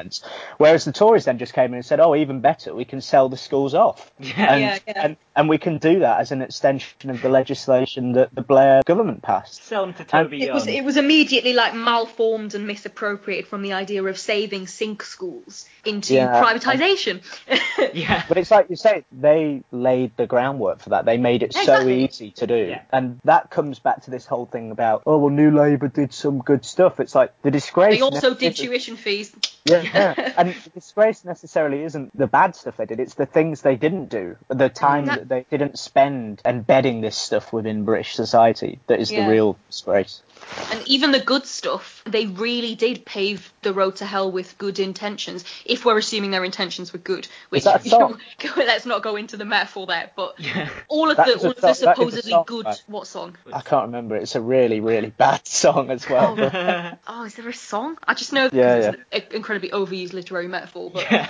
Whatever. Either way, they really did. They took that idea and they fucking ran with it because they did all of Yeah. these things that they thought were going to be good, like introduce one thousand pound a year tuition fees because ah, university system was going to hell. It needed an injection of money. They thought that was the easiest way to do it. Fifteen years later, wham, we're all paying forty grand for a degree. Yeah. So I think this could be a good way of linking it back to Liam's book. So we've talked about the reforms that New Labour brought in regarding education, both higher and other, ranging from the introduction of tuition fees to the academisation of certain schools. To what extent do you think this marketisation of the education sector played into this growing resentment and then subsequent political re-engagement of the youth? There's a chapter in the book that sort of talks about political fails. And it's actually all about the way that over the sort of last 10, 15 years, at moments where you represented and were engaged with, it took a few months for them to be betrayed. And the obvious example is that Clegg was Yeah. obviously the polling that was done on that man ahead of the election, you know, made him the most popular politician since Winston Churchill, which is no not much to brag about. But that's how inspired everybody seemed behind Nick Clegg and blah blah blah. But then his betrayal, I actually feel, is partly responsible for why Corbyn's message was picked up so readily. Because I think Clegg, we all hate him, but we should hate him even more because what he did was absolutely and utterly disgraceful because he got young people involved. There was a small rise in engagement. It wasn't anything like we've seen recently, but he did get more young people involved. The debates definitely helped with that. Young people engaged with the debates. And then he just fucked everyone over. And then a whole new generation of young people turned around and went, I'm never fucking doing that again. Um, why should I bother voting when I voted to scrap tuition fees? And he's literally, you know, as we know now, the Tories said to the Lib Dems, look, ride this one out if you want. You don't have to necessarily vote for it. You can abstain. And Clegg Boy turns around and says, fuck that, I'm going to vote for it. Because he supported the policy. He actually thought that tuition fees being really high were a very good idea. Like, he's Yeah. the right wing neoliberal ideologue Yeah. who contributed an essay to the fucking Orange Book. You know, Yeah. Nick Clegg never agreed with oh, the Oh, Lib no, Dem but- policy of scrapping tuition fees. Yeah, yeah, Yeah. But he made people believe that he did. Yeah. and then betrayed them. And these sorts of moments, I think, are key in explaining why young people turned off from politics. Because I don't buy into this idea that young people are not political. No. Because mm. my experience is that they are, and in some ways it doesn't materialise as political discussion. Because when I was at school in Lincoln, we weren't all sat around talking about Marxist theory or any other theoretical side of politics, but we were discussing things that impacted our lives, um, that were mainly political, that were created by political decisions. So I've never bought into the idea that young people aren't political. But what I do believe, and what is the thrust of the book, is that the disengagement was born out of these sort of betrayals that we've seen, and a belief that there's no point in getting involved. That why bother going out to vote for someone who, in three, six months' times, is just going to screw you over, basically. Yeah. And then, interestingly, they tried that with Corbyn, with the whole tuition fee stuff, because I saw it. I watched Question Time when Ash was on because I knew that she'd be brilliant. And the problem with watching Question Time because someone you like is on it is you have to sit through the rest of it. Yeah. Oh god, I know. And uh, it's actually sometimes. I mean, I watched the other one for my hero, Owen Smith, and everyone else Yeah. on it was just a complete dickhead. Like, it was appalling. As soon as the programme finished, I asked Mr. Smith, what exactly did you mean by that? But nobody's suggesting that, you know, we're going to be able to bring ISIS round the table right now. I watched Well, it I- on Thursday. It was fucking hell. I think that when they have people like Ash on the program, I genuinely feel like I'm interested in watching it again because you know you're waiting for that voice to represent how you feel when someone in the Yeah, audience says something stupid. So mm. then I actually think it returns to being a half decent program. But the last one and others where you end up with, you know, a massive right wing panel, there's just no point. I mean, you might as well just that- watch the Andrew Marr show. well, on the one that Ash was on, someone in the audience said, "Oh, Jeremy Corbyn said that he was going to scrap tuition fees, and he didn't, and he's now backtracked on that."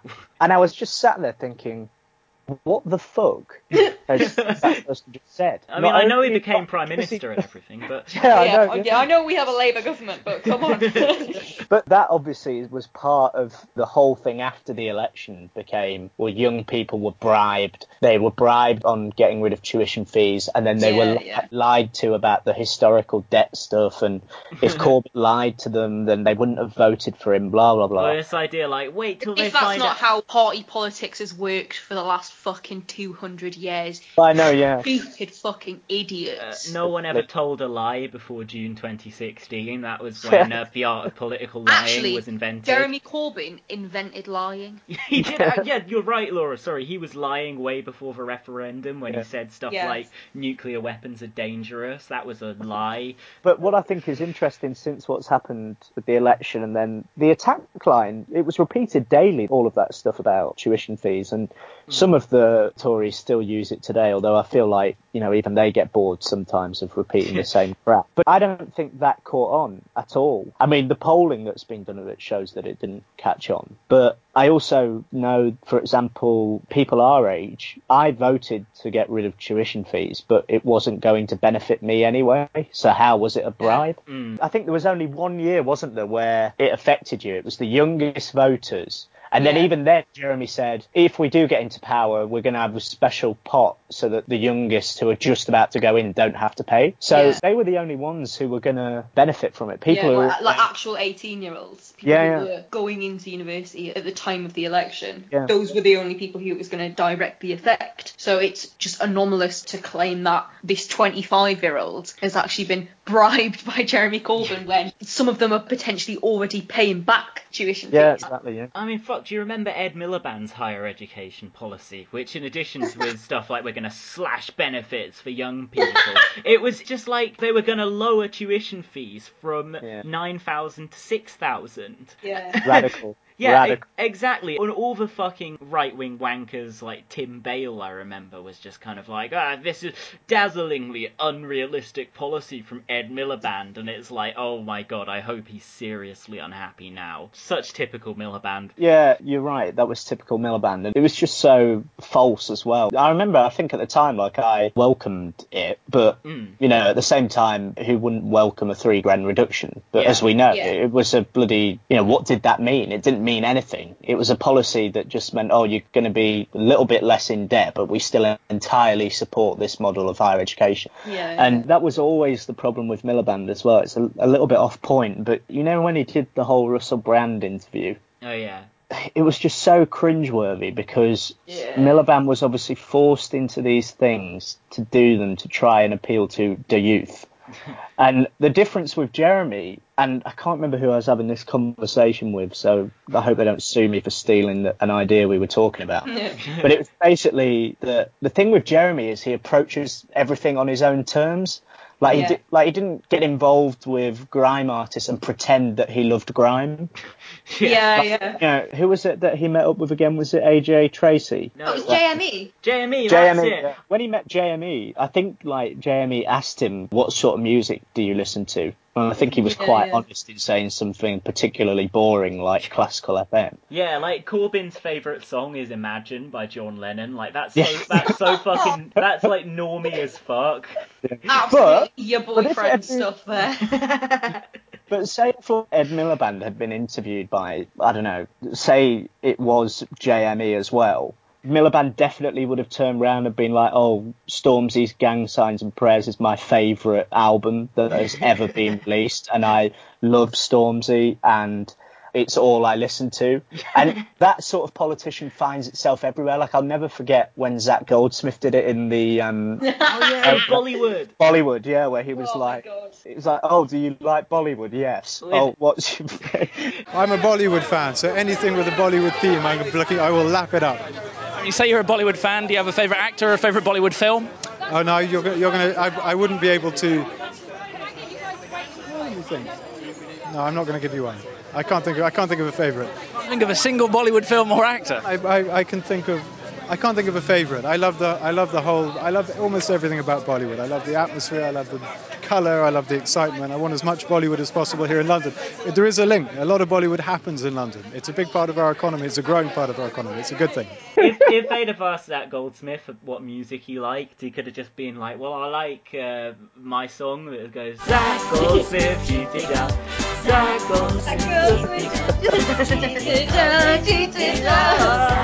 I have no idea why I was listening to that the other day, but I was. All I the think- Bengalis will vote for you." I saw a I saw a resurgence of that on Twitter the other night, where where I think it was both of you actually who started Yeah. tweeting. Yeah. Yeah, and Tom Disso ah, as Because well. I just found myself listening to it. I had no idea why, but then I thought, yeah, I'll just tell the timeline. because it's so catchy and, and good. It's such a banger. It makes me want to vote Zac Goldsmith. But but that is actually like the sort of politician that Miliband was as well. Yeah, and yeah. something I try to explain about Jeremy is that with all of these things, you remember when he was like playing football with the kids and uh, Yeah, that interview, and he went to the grime thing, and then there was that moment where after one of the debates where he came out and was handed a Pringle by a load of young people. oh and yeah, him. yeah, yeah. Really odd things where if they were thrown in the direction of any other politician, they wouldn't have known how to respond to it. But Jeremy was just like rocked up at everything as Jeremy Yeah. and never changed and never lied either. You know, never tried to pretend that he was something that he wasn't. And that's why it worked because, you know, when he was at Glastonbury as well, I just can't imagine any other politician doing that or the Labour leader anyway or Yeah. some Yeah. I mean, like Bernie, Bernie Sanders would probably be able to do something similar, but there's few politicians who would be able to do something like that. Do you reckon Uh, Blair would have in his heyday? No. No, you don't. You don't. Yeah, because well, because I was thinking like there's a certain kind of intangible, almost charisma that certain people have, and I think it's one of the few things that Corbyn and Blair share. It's like Corbyn Yeah. and Blair are convincing leaders. Bernie is a convincing leader. Ed Yeah. Miliband is not. You know, David Cameron was kind of a convincing leader. Theresa May is not. Yeah. And, but you don't think that Blair would have had. And it's remarkable because if you look at the way Blair made his policies, with you know Philip Gould doing all the focus groups and stuff, it's pure populism. It's literally yeah. just like what are people's base shallow desires We'll give you that thing that you want. That Yeah. Blair goes on constantly about populism, and it's like look in the fucking mirror, mate. I mean, I know you don't have a reflection. Uh, yeah. Mm, it's but true. Blair was is was whatever a rigid ideologue, Yeah. and all of his sort of charisma was built on lies and disinformation, and not on the sort of honesty that Corbyn's charisma is built on. Corbyn is charismatic because he is honest. Blair is charismatic because he's a fucking snake. yeah, and and also like with Blair at Glastonbury, he'd have like been a suit wanker and needed like a podium or something. I, I, Um, actually, I can think of the closest Blairite analogy for Corbyn at Glastonbury, which was when Blair appeared on stage at the 1996 Brit Awards. To, Oh my god, yeah. I think he presented he presented Oasis with an award. I, I might be wrong, but Oasis definitely came into it because Noel Gallagher Yeah. then said there are seven people in the country who young people can relate to. That's me, our kid, Bonehead, Guigsy, Alan White, Alan McGee who runs our record label, and Tony Blair. Yeah. There are seven people in this room tonight who are giving a little bit of hope to young people in this country.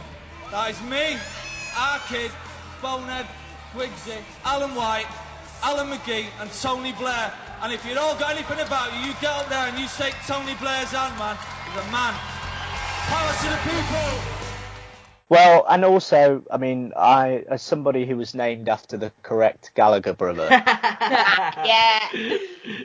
like Noel was also the one who was at the Downing Street reception Yeah.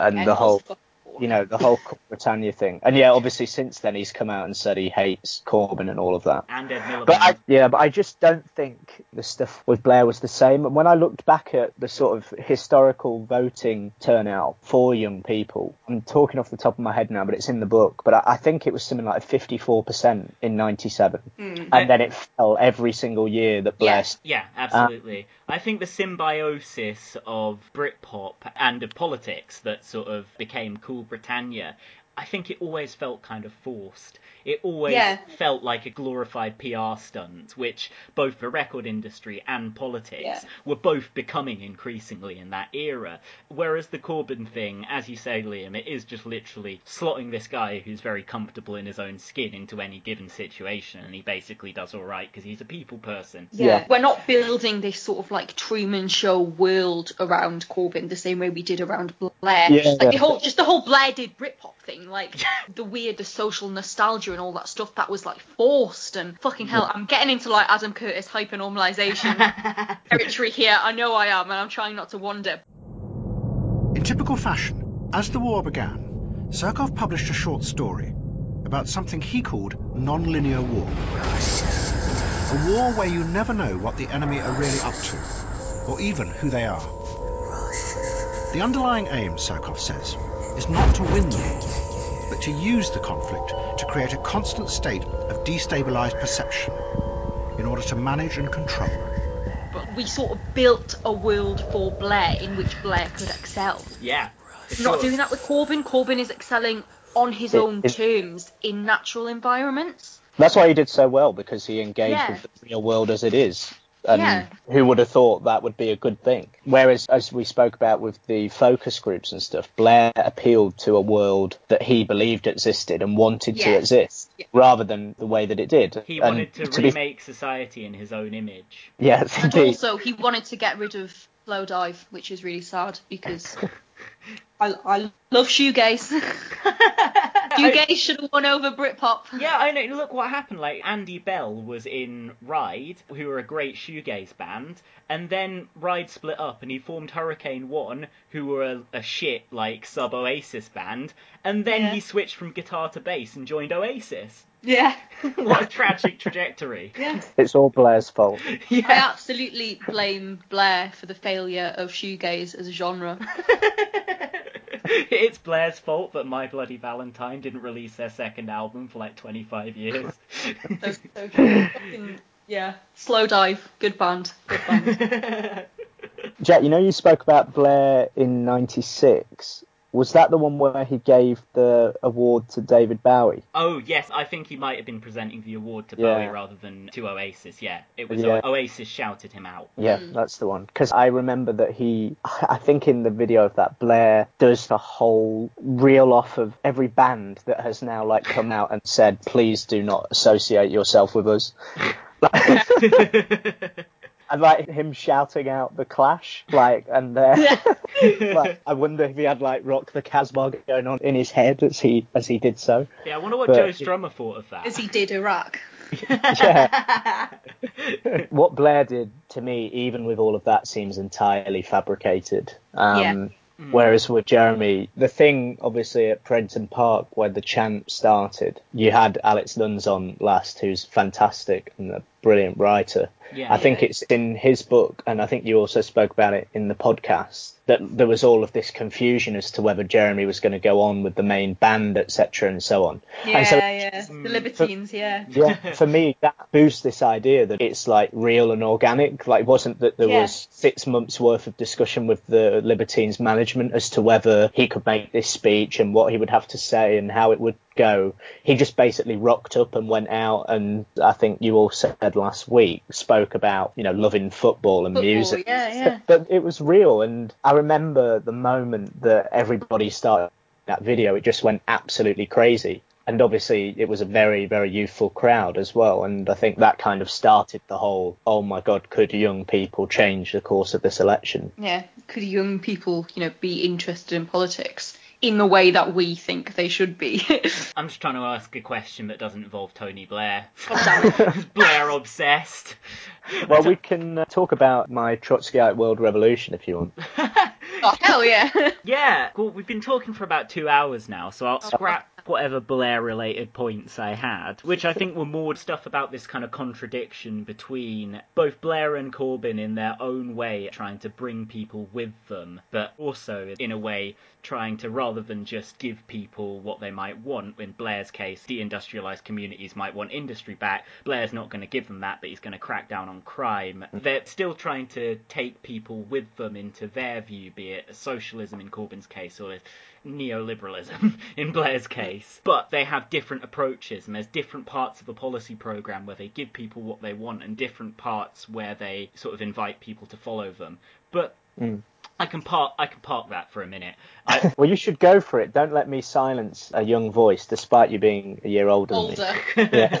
you, Yeah. you are sidelining my moderate Blair obsessed voice. Yeah. All right, let's talk about global revolution and sort of clarify, I think, what the youthquake means. Because Yeah, yeah. apparently it is the 2017 word of the year, according to Oxford Dictionaries. Indeed, yeah. Oh. So it was named as the word of the year, and when that was done, it was about this wider sort of thing that seems to be happening in society where young people are at the forefront of a lot of different causes. Hmm. Now, in order to discredit it altogether, a load of people have decided recently that the youthquake only means the level of turnout at the last election for 18 to 24 year olds. That's all that it means, basically. Mm. And the British election study came out and obviously said that the youthquake was a myth and that turnout of young people went down 5%. Yeah. Now, they based this on a survey of 109 people which when I was doing GCSE stats, I was told that's ridiculous for you know Yeah. a population of something like eight or nine million. But when I pointed out this very simple fact, centrist Twitter and right wing Twitter went into meltdown.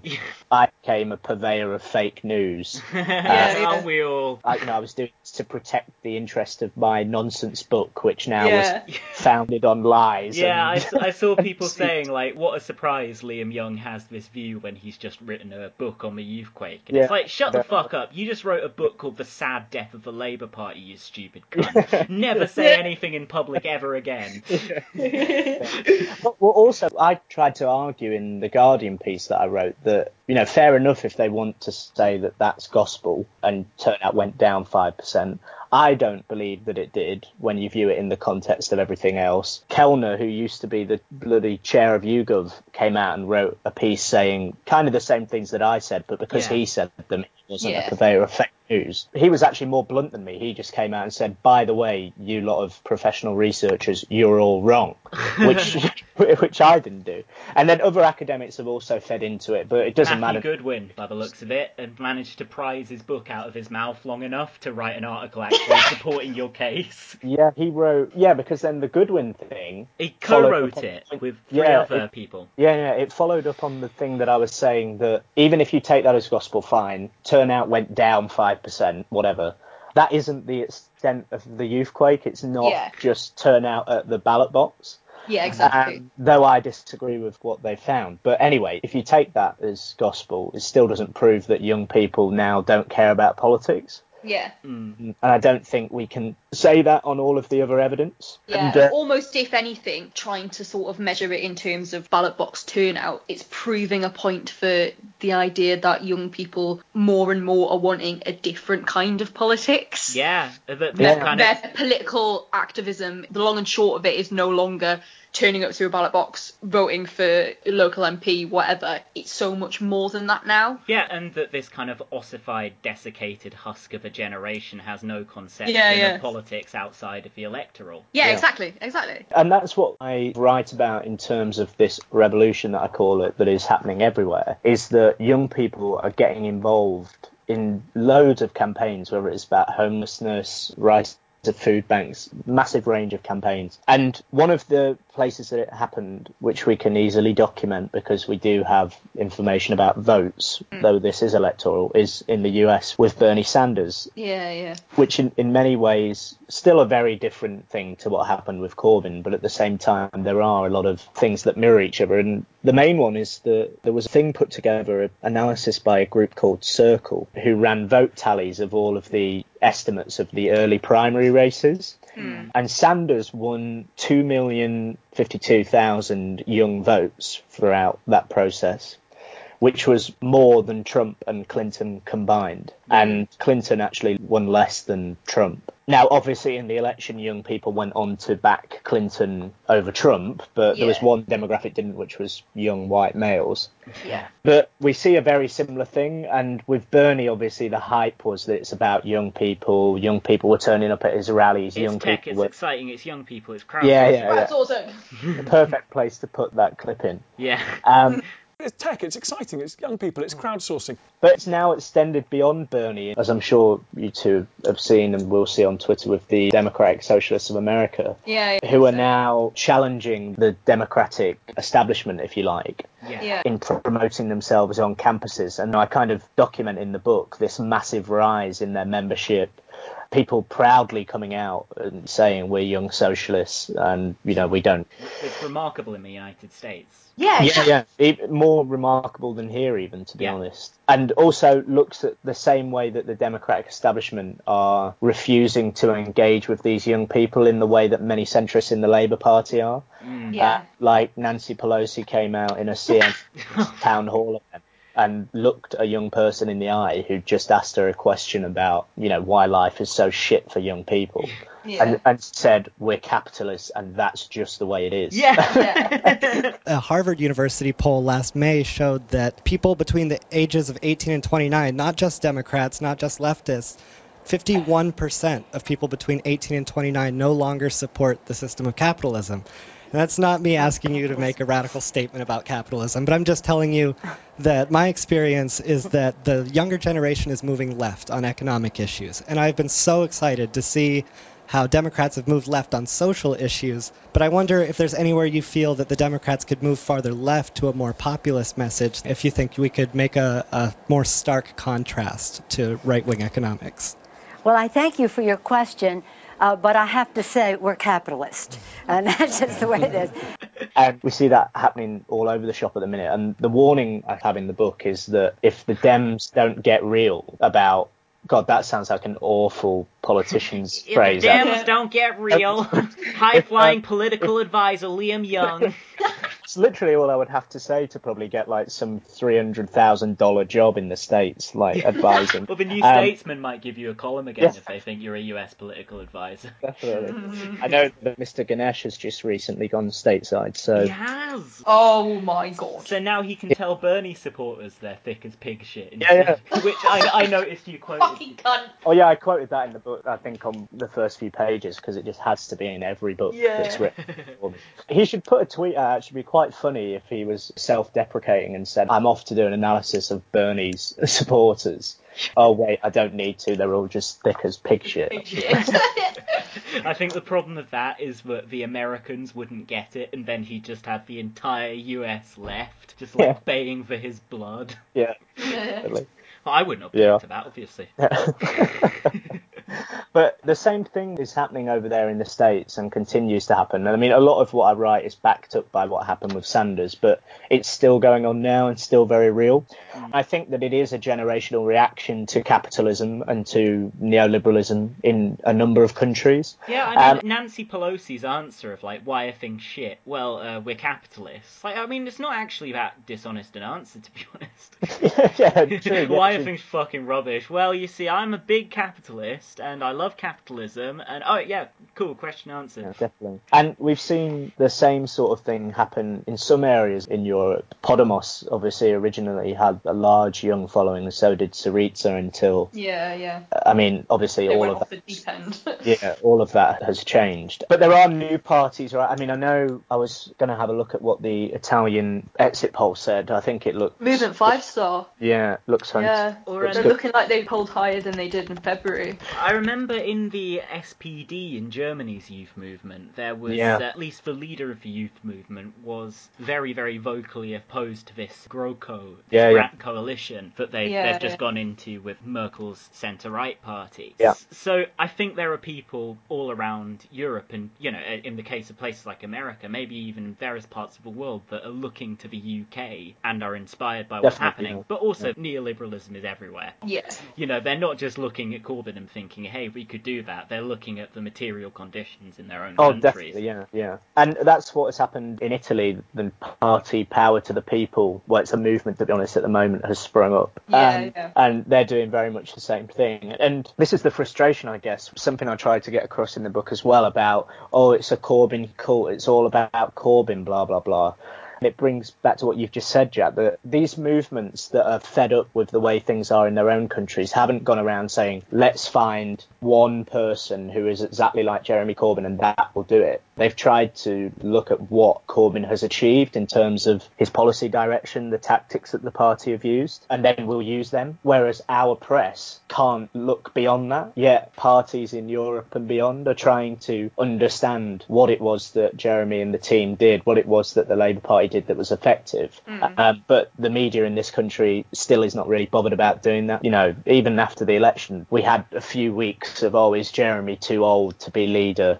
Uh, Yeah, now, yeah. Now it's just the same old crap about Brexit. Like nobody actually wants to try to understand what's happened because I, I don't feel like they believe we have the right to be where we are. And Yeah. their reaction to us polling so highly in the election was they know they got it wrong, but they soon snapped back into the same old shit. Yeah. And I just find it mind boggling that you have a movement in Italy that's spending a lot of time researching what Corbyn did, what Momentum did, yeah. what leadership campaigns did, how it worked. And uh, I actually gave an interview to a magazine in Italy about the youth part of that. And they, you know, seemed more interested in knowing about the tactics rather than Jeremy. Whereas when you speak Yeah. to some journalists about the young rise, they want to know, oh, what's Jeremy like as a person, blah, blah, blah. And it's like nobody gives a shit what Jeremy's like as a person, to be honest. Yeah. Yeah. It's more that we've got 60 grand of debt to pay off and we Yeah, we're all trying to sort of like move past that weird politics of personality that they keep trying to like thrust back on us. Yeah, And, and we're forced to come back to it. And but Yeah. I've said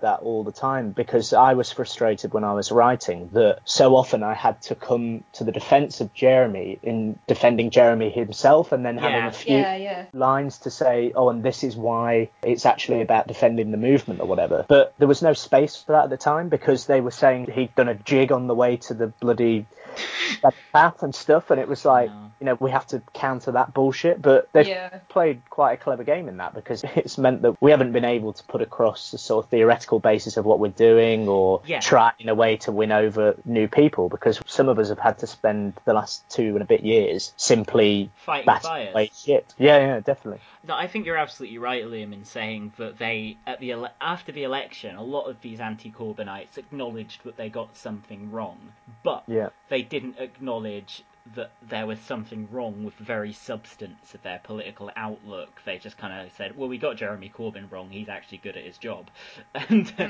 yeah, some of them didn't even go that far. But to have people in the months since the general election arguing for public-private housing partnerships. Like you know, Yeah. H- I'm talking about HDV. To have people still putting forth this kind of the Iranian hangmen case against Corbyn, that people who have a left-wing foreign policy hate Britain and are terrorist sympathisers, just this reductive nonsense. Yeah. They don't understand that there is something much more substantial behind Jeremy Corbyn, which has a significant kind of ideological basis, and that they are puncturing the message that his leadership enables us to put to the country. Um, Yeah. Obviously, maybe not puncturing it very successfully, but Mm. Labour in 2018 it is not the party of privatisation. What are people doing arguing in favour of HDV? Yeah. It- No, it- def- yeah, and I think you're right to say they're not necessarily puncturing it effectively, but they are wasting a lot of people's time. Yeah. Um, Yeah. In that we do have to counter it, or we do have to make clear to people that's not who we are as a party, and that time is very valuable when you're in politics. Um, sure. And you're trying to achieve something. You're trying to do something.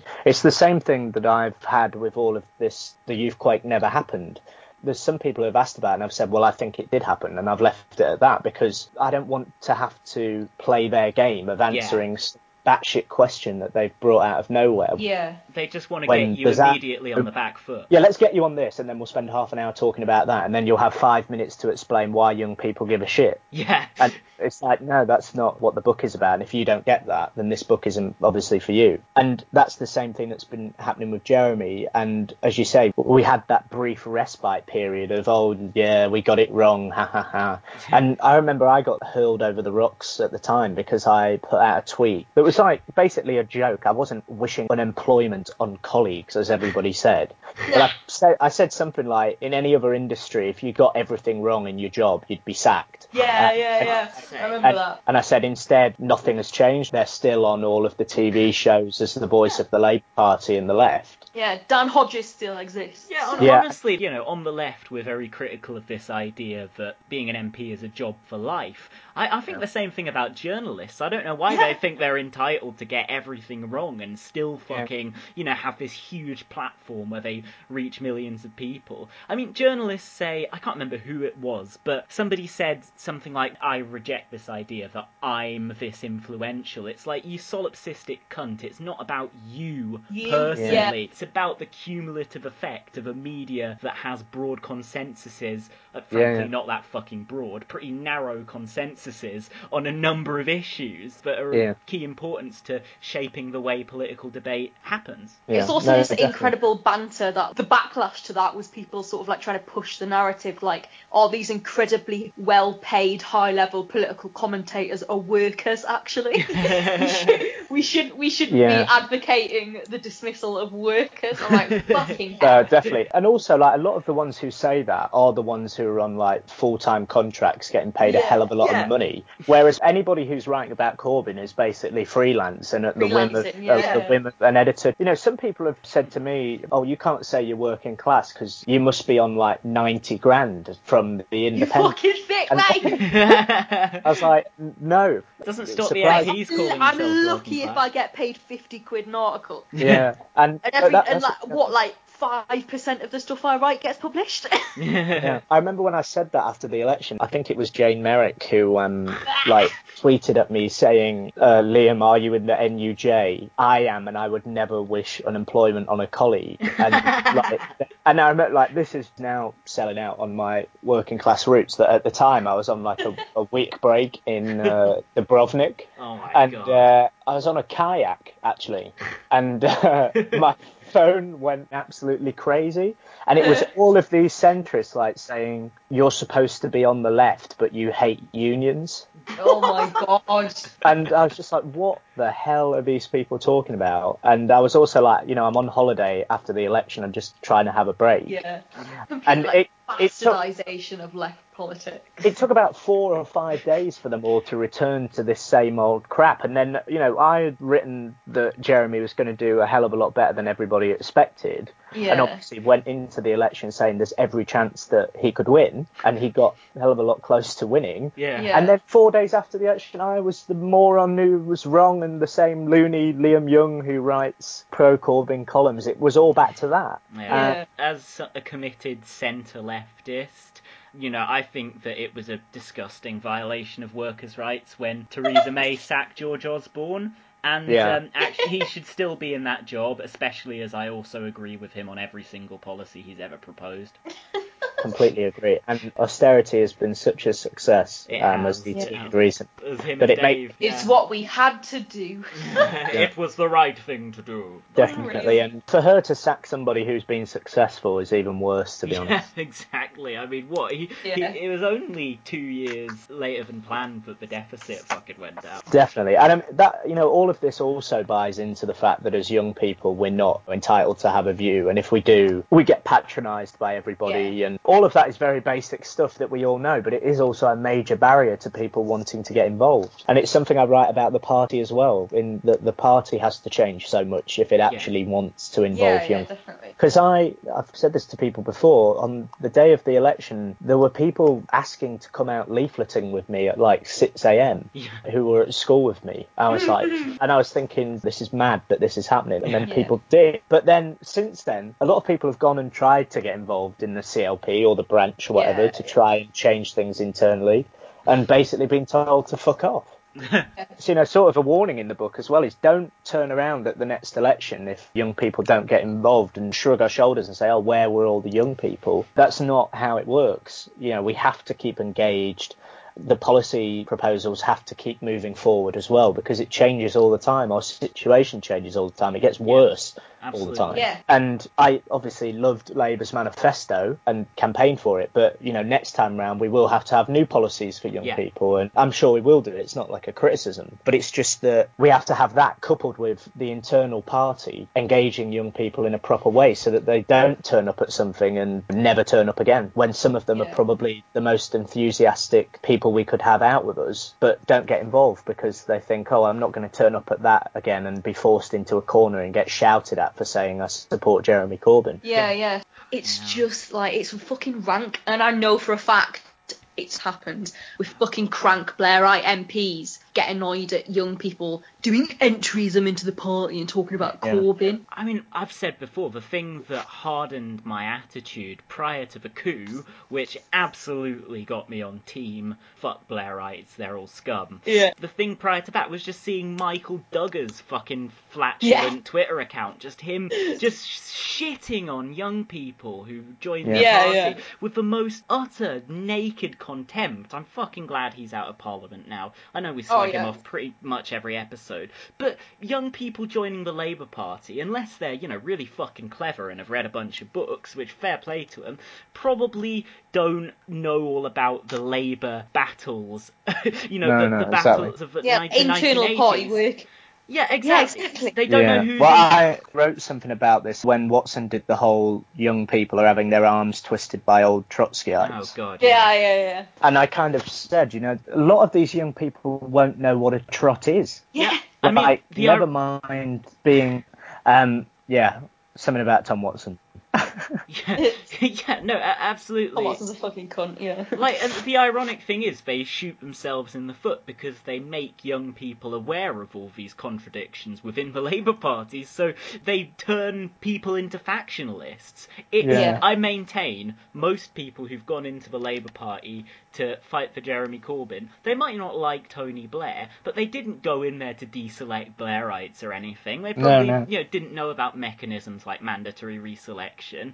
And Yeah, the thing yeah. is when Michael Dugher spouts off like, oh, it's just like the bloody Bennites and militant destroying the party in the 1980s. Yeah, well, yeah, yeah. For a start, that's a subjective interpretation of history which many people dispute. But secondly, you get people to read up on that history. Yeah. and I mean, people like Dugher have done awful things since. Like the way that he baits Matt Zarb-Cousin is atrocious. Yeah, Oh, yeah, that is yeah. Um, gambling addiction. Yeah, and shows, you know, the measure. These people show their measure in the end. They pretend to be the guards of moral principles and, you know, they're fair and everything. And then Yeah, yeah. most of them have a drink and by half 11 on Twitter, they're absolutely losing their shit. Yeah. Uh, I mean, well, fucking Jess Phillips. Look at how moral and self-righteous Jess Phillips sort of tries to present herself to be. Like any sniff of, oh, this person might be left and they might not be a woman. I'm going to accuse them of misogyny because hmm. that way I have the moral high ground. This is literally from a woman who built her entire career off of fucking over black people. black women. Her entire career materialised out of the fact that she did a snake coup on Dawn Butler in the women's PLP, and then like did that weird lie where she said she Yeah, told Diane, Diane, to fuck off, and then it it, I loved that she thing. didn't. Yeah, I loved that Just thing where like, Diane how- said that wasn't true, and if anybody had come and asked me, they would have known that like Yeah. she didn't do that. How is it that Jess Phillips can like present herself as this sort of like guardian of morality in the Labour Party, trying to like fend off the rabid, the vile hordes of Corbyn supporters that are here to like drag the discourse down and just muddy the waters with their swearing and abuse and use of the word melt and stuff? When like she's just a racist, Yeah. like she And- black people. And this sort of comes back to the whole abuse thing as well, in that people have asked me, oh, well, you talk about young people being fired up by momentum, but these young people are often, you know, abusive members. Yeah, I'm like, and a lot we- of them are new members, and do you not know why socialists have come to the Labour Party? Socialists don't exist to abuse people. We exist to Yeah. remove oppression from society wherever we find it. We're not in Yeah. this. We don't dedicate our lives to a socialist cause because we want people to feel abused. Yeah. Um, and we've ended up on this slippery slope where because we've had to bat off the accusations of abuse, we ended up in that farce the other week where someone was able to say that calling a Tory council in Wandsworth right wing was a slur. The slur, yeah, yeah, Nimco Ali, what a wonderful person. Yeah, and that sadly is kind of where we've got on the whole. You know, you call out a Tory MP for voting through a Department of Work and Pensions policy that we know kills people, Yeah. and you're accused of abuse. And that isn't to equate it with areas where there are abuse in the Labour Party. I, I've always said that this abuse exists within the world, within society at a certain level. So there's obviously going to be pockets of it within the party because that's the system we exist in. Yeah, yeah. But hmm. don't conflate real abuse and real problems with me saying that it's wrong for the Tories to vote for a certain policy or a young Momentum member going out and saying you should vote Labour because they won't pass this policy that will mean people lose their benefits for having a second bedroom. Like that isn't abuse. Yeah, But- yeah. Calling Justine Greening right wing is not in any way comparable to the shit that Diane Abbott has got for No, 30 exactly. years. Well, I, I first noticed the abuse discourse become really prevalent in British politics at the time of the 2015 vote on military intervention in Syria, Mhm. when Corbyn did this thing of saying, lobby your MP to get them to vote against the bombing. And um, Yeah. this kind of like, you know, f- fairly mild form of democratic engagement was instantly kind of treated as this is abuse of MPs. We seem to have a media and, well, a parliamentary Labour Party as well, frankly, mostly, of people who have no kind of conception of power relations. Like, Yeah. they can never see how anyone is more powerful than other people. And an example of this is I was listening to a Radio 4 thing called, I think it's the Media Show last night, which is, it's a, you know, it's a show, it's on the media, but it's, it's, it's, it's, it's a show about the media. But Yeah. Amol Rajan, you know, George Osborne's best mate, the, the uh, George Yeah, Osborne's yeah. arsehole correspondent at the Evening Standard, like, he, he was presenting it, and he said these, like, pretty remarkable things. Like, he started the interview with Paul Mason was the Corbynite guest. Mason wasn't particularly bad on this one, to be honest, because he's pretty much on the same page as us on like media ownership and stuff. But Yeah. Amol Rajan just launched straight into this, talking about Corbyn's video message to the media. He said, "Paul Mason, this is straight out of the Trump playbook, is it not?" and then um, And Paul Mason, this is straight from Donald Trump's playbook, isn't it?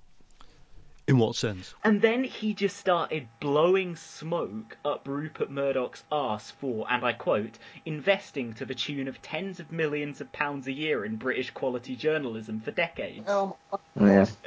like, I love hacking dead kids' phones. Yeah. It's actually quality journalism. Yeah. Can you distinguish between Rupert Murdoch's politics, which you don't like, and the fact is that for decades in this country, he has lost tens of millions of pounds funding world class journalism? He's funded Sky News, which is not very obvious that anyone else would fund. Sky News loses tens of millions of pounds a year, produces world class journalism. He has funded the salaries of Times journalists, who just this month have produced uh, an astonishing expose of uh, alleged uh, sexual um, abuse at Oxfam. Can you put your political distaste for Rupert Murdoch to one side for a second and respect his investment to the scale of tens of millions of pounds in British quality journalism for decades. No. Sinister right wing media monopolies that habitually break the law are actually a form of philanthropy. It's madness that he's able to talk about that. There's a passage in the book actually about why young people do not trust the media, and it's for that exact reason that we grew up in an era where we found out that journalists hacked dead kids' phones. Yeah, you mentioned Yeah. Milly Dowler in the book, don't you? Yeah, and and that is why we don't trust them and the the media necessarily or want to engage in it. Is because as we were growing up, that's what we found out they were. We were born after Hillsborough. Yeah. Like we Yeah. were born after the sun and all of that bullshit. And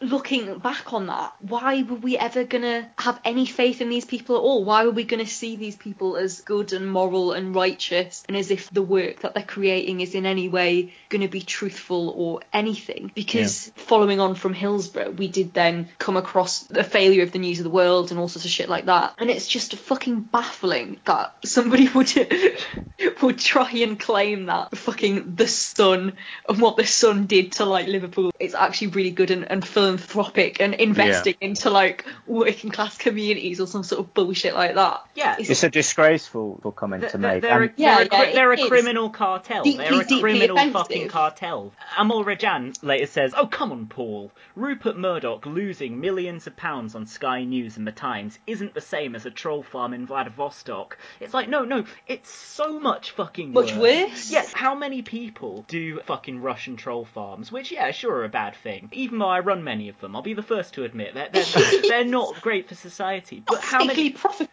No, well, it's like a penny a year, isn't it? But like, how many people do they actually reach compared to Rupert Murdoch's international media empire, which he's been using to directly influence politics for decades? Is Amol Rajan just thick, or oh, he works? Yeah. Yeah. Okay, but yeah. A lot of people will be surprised to hear your argument that there is a causal link, a straight line between what Rupert Murdoch, whose media organisations do different things in America to what they do over here, Mm. but there's a straight line between the Times, which has recently broken, broken the Oxfam story, and Russian troll factories. No, absolutely not, Which, no. which, well, you've you've made the association, and it's one hell of a charge. Yeah. And I take your No, it's point not that a the way charge, it's an association. I, I take I take your point that, that, that the way bots work is they make things go from the fringes to the mainstream. But are you really saying that they are part of this international far right? Uh, does he work And I mean that comment about investment and so forth is particularly deeply offensive to the city of Liverpool. Yeah. Um, Oh, and yeah. that shows that these people are not rooted in reality. They do not live within reality. They don't know what goes on beyond, to coin Burnham's phrase, and we need to find a better phrase for this, but they don't exist outside of that bubble. Yeah. Um, Yeah. They've probably never fucking tried to understand what's going on in places like Liverpool and Newcastle or any of the smaller towns in the north because, you know, they feel like, why should we? It's, you know, London's amazing and that's all we need to think about. Um, and so for them, it's great to say, oh, Murdoch has invested so much and, you know, there's young journalists who get to start on 25 grand down here and, He paid you know, me a it's great start. salary. Yeah. he had a healthcare deal and pensions and everything. It's crazy that people can make those comments. And also, as you say, they don't just make the comment in passing and then they get picked up on it. It's like a line of argument. It's a real. Yeah, yeah. Yeah. It's like a, I'm angry, I'm right about this, and we're going to Yeah, to talk. that guy has gone on Radio 4 to spout that line. To Yeah, spout the yeah. line that Rupert Murdoch is a philanthropist. Yeah, he's literally the presenter of the show. He's not even the talking head. Like the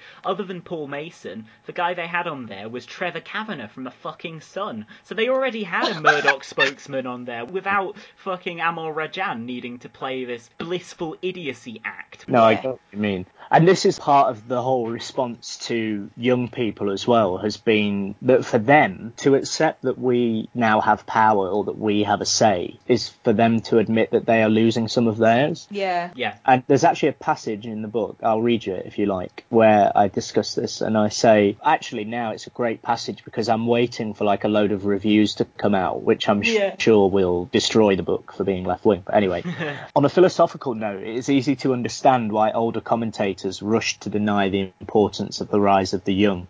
Mm. The fresh faced and energetic young people that came to Corbyn's aid stood in direct opposition to everything that these commentators hold to be true. Long held political truths suddenly collapsed before their own eyes, but they were not just political truths that they believed in, they were ones that they themselves had created. Yeah. These hacks, most of whom are middle aged white men, hmm. spent their careers feeling that they did not have to speak to the young or understand them as they didn't seem important or relevant. They now see that worldview directly challenged and falling away before them. The young remind them of their own mortality and of the very physical limits placed on their own power and influence. It is therefore completely unsurprising that they spend so much of their time and energy battling to preserve that which they have created, as well as challenging the notion that the young have come to change everything. To admit that the time of extreme uneven capital accumulation, mass support for privatisation and acceptance of tax dodging is coming to an end is to admit that they are also soon to be rendered obsolete. But yeah, exactly. That's perfect. Corbyn is a walking repudiation of the political milieu in which these people have thrived for their entire careers. So, of course, it's in their direct interest that his project fails. Oh, definitely. And also to hack away at all of these smaller parts of it, like Hack being the, operative word. Yeah, exactly. Yeah, but like the youth search, like they they're coming for that, and then they're also now that they know they can't really do shit to Jeremy, even though they tried with the whole spy thing, they're going for the people Yeah. around him and the new generation of MPs. Mm. They'll try get stuff on them, and they move somewhere else, and they try to take apart all these little parts of the small C coalition, if you like, that's built around Corbyn. I mean, fuck, you could even argue them going for realpolitik, and the Daily Mail was, and every other fucking Yeah. paper in the UK, was, you know, the same strategy to try and knock down the outriders who are prepared to uncompromisingly speak in defence of Yeah. the movement. But that's why I've listened to you guys for a long time, and obviously I've always said I really like what you do. And the reason I think that you know these small pockets of radical thought, if you like, are so important because people listening to this podcast in their own way learn something each time and are able to feel like they're not trapped in this crazy sphere of life where Yeah. Blairism and neoliberalism is all you can talk about. Yeah. Because for me, I, what I found refreshing about what you guys do is that you are talking plainly about what's going on. And some people take that as, oh, don't do real politic or whatever because they swear and they blah, blah, blah. yeah. And it's like, well, fuck off. like, most people swear. No, this is how you engage with real people on their own terms. And the way you do it is also to be fairly funny as well. But, but, you know, the guy who sits down and writes 700 words for the Times red box or whatever is obviously never going to understand that. Mainly because he's probably a boring sod. It's, is it Matt Chorley who does the Times Red Box? Matt Chorley's One of the worst faces of Twitter, It- it is a terrible face, but even even more terrible is Matt Chorley, who, as far as I know, is a fairly moderate Tory. His latest Times article is about fucking anti-white racism. It's about Oh Mo- my God. Mon- Monroe Bergdorf. Oh, Oh, yeah, okay, yeah, yeah. Yeah, and yeah. her comments, which were obviously not actually racist. I'm just saying the ludicrous concept of anti-white racism. You know, it's basically a fascist. I just saw something about this before I came on, and he put a line about Saint Jeremy as well, or something. and that just shows goes back to what we were talking about probably four hours ago now. But the fact the fact that they've completely returned to type on this whole Saint Jeremy, cult Jeremy stuff that we've seen before the election is now all back and Yeah, in yeah. play. They're And, rebuilding their own personality cult and trying to put it on the movement. yeah, even when leveling such grand accusations, should I say, of racism, like tackling very serious issues and then belittling them by talking about Saint Jeremy. Yeah, yeah. Do they understand that racism is rife in this country and that we're trying to do something about it? Yeah, or precisely. no, oh, it's easier to take the piss out of Jeremy.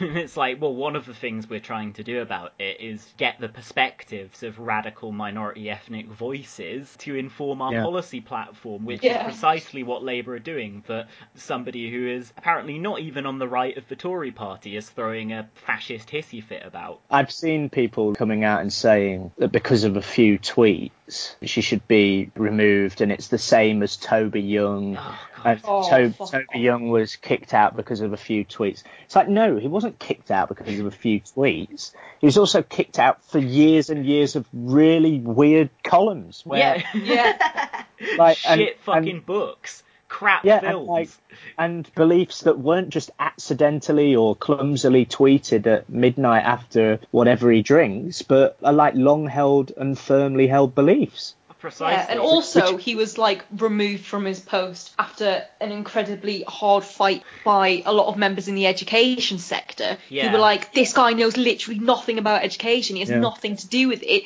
Replace him with someone better." Yeah, well, which you can hardly argue the same in the situation with Monroe Bergdorf because she is exactly the sort of person who should be on this Uh, panel and yeah. should be advising people on misogynoir and trans misogyny and all all of the things that she's there to do. Yeah, I mean- she is absolutely the expert. Exactly, and what kind of systemic oppression has ever held Toby Young back? That has, that has Well, now, now, her The man way? that now, literally now, fluked let's- his way into Oxford. No, come on. Let's feel sorry for Toby. He's had a lot of things levelled against him in his life. Nobody turning up to his stag do. His stag do. Yeah. Not getting invited to the governor's club. I mean, he's a toad, isn't he? So he's always got to watch out for the chemicals in the water. Just make make sure he stays straight. Who kn- yeah, then maybe you would have some systemic oppression to advise the Labour Party on. But until then, Toby, until then, fuck off. Until then, stick to your free school. Can we wrap this up, guys? Uh, it's Yeah, been, yeah, it's been sure. great, but it's going to be a nightmare to edit. Yeah, and Oh, it's yeah. now 10 past midnight, yeah. It is indeed. I have to be on the picket line at 8 a.m. for fuck's sake. Uh, but still, that's pretty rad. We're going to do our next episode on. Is this what you're going to be on the picket line for, Laura? What we're doing our next yeah, the episode on? UCU strike. Yeah, yeah. The UCU strike, which we're going to have special guest Amelia Horgan on to talk about. We need more coverage of the strike as well because not many, Yeah. not many want to speak about it positively anyway. But I, again, writing an article for the New Socialist on it actually. oh, fantastic. Because I've been doing a lot of organising the solidarity movement in Durham. So Mm. I pitched to the Toms and said that I'd write an article about the, the work that I'm doing. But I've also just received an email from some lecturers on precarious contracts that have said they want to speak to me and they want to know if I'll write something for them Oh, right. about some of the really shady shit that's been going on. So I Yeah, might the whole and thing pitch about- that somewhere as well. Reductions in wages if stuff isn't rescheduled and so Yeah, yeah, yeah. seems Dodgy. crazy. And there seems to be like certain institutions that are worse than others at the moment. Yeah, yeah, like Liverpool, Sheffield. Leeds as well, I was that- surprised Yeah, at. Le- oh, Yeah. Leeds is just a fucking snake university though. They've done a lot of really underhand shit to some of their postdocs and stuff. yeah. But yeah, I think Bath as well have been quite dodgy, but everyone expects that from Bath. It's been bad. Well, solidarity. It- it's a shit time to work in higher education. Mm-hmm. Well, thank you everyone for listening to serious political discussion program, the Real Politic Podcast, and uh, many thanks to our very special guest Liam Young, who's been great. Like Liam, thank you for coming on the show. It's been great to talk to you. Thank you for having me. Yeah, thanks for writing the book. It's good. That sounded that. Thank you for having me. Sounded very much like a Sky News sign off. Well, you're just preparing for when you go on Sky News to Yeah. plug your book. Hit Yeah. the big time. But yeah, everyone pick up a copy of Liam's book Rise. It's out on March the 8th. And I'm sure you'll see Liam about a lot doing the promotional rounds for it. Up, Yeah. Going up and down the country. Club promo. Come to the People's Bookshop. Do you like a, a launch. Yeah, I am. Yeah, I'm Ah, coming, up, coming up. Yeah, we've got like a tour of the indie shops, but also some of the Waterstones and things. So we'll be around. Yeah, Oh, nice one. All right, well, thanks, Liam. But also, just something to flag up before we go. We should like definitely get a Miners Gala podcast set up. Oh. Yeah, get Paul Simpson to do something. Yeah, but no, you should do a real politique one for the gala. I've asked Paul if he wants to get someone from the DMA to come on. Okay, well, thank you, folks. That- Oh, thanks, man. yeah, no problem. Good. See Yeah. you later, guys. Take Yeah, care. man. Speak to you later. Have a good week. Book launch. Yeah. Hope it all goes well. Oh, yeah, Cheers, thank you. Thanks This very much, is folks. I'll dedicated speak to you later. to all the teachers that told me I never amount to nothing. To all the people that lived above the buildings that I was hustling from that called the police on me when I was just trying to make some money to feed my daughter. And all the niggas in the struggle. You know what I'm saying? it's all good, baby, baby. Uh. It was all a dream. I used to read Word Up magazine. Salt-n-Pepa and Heavy D up in the limousine. Hanging pictures on my wall. Every Saturday, rap attack Mr. Magic Marley Marl. I let my tape rock till my tape pop. Smoking weed and bamboo, sipping on private stock. Way back when I had the red and black lumberjack with the hat to match. Remember rapping Duke? The hard, the hard. You never thought that hip hop would take it this far. Now I'm in the limelight cause I rhyme tight. Time to get paid, blow up like the world's trade.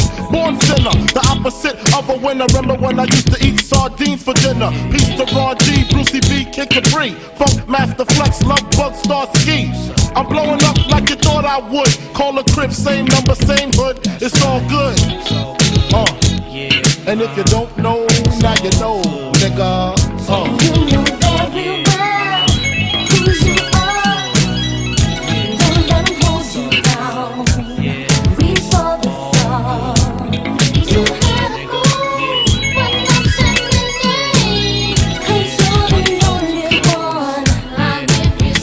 I made the change from a common thief to up close and personal with Robin Leach. And I'm far from cheap. I smoke skunk with my peeps all day. Spread love, it's the Brooklyn way. The Moet and Alizé keep me pissy. Girls used to diss me, now they write letters cause they miss me. I never thought it could happen, this rapping stuff. I was too used to packing gats and stuff. Now honeys play me close like butter play coke. From the Mississippi down to the East Coast. Condos in Queens, in dough for weeks. Sold out seats to hear Biggie Small speak. Living life without fear. Putting five carats in my baby girl ear.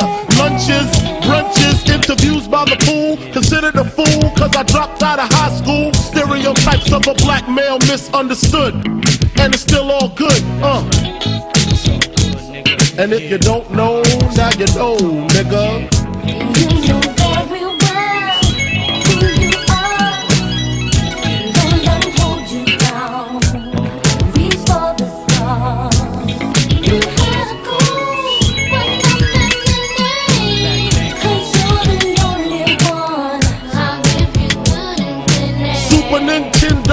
Genesis. When I was dead broke, man, I couldn't picture this. 50 inch screen, money green leather sofa. Got two rides, a limousine with the chauffeur.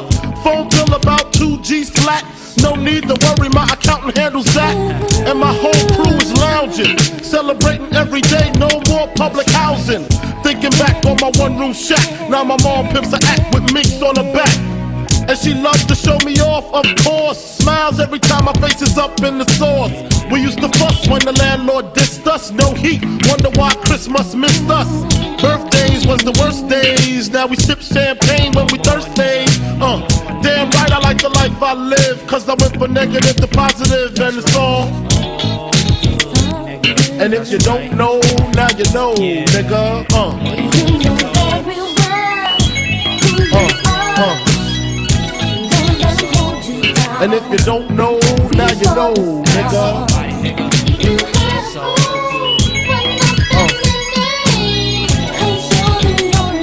And if you don't know, now you know, nigga. Representing B-Town in the house. Junior Mafia, Math Label.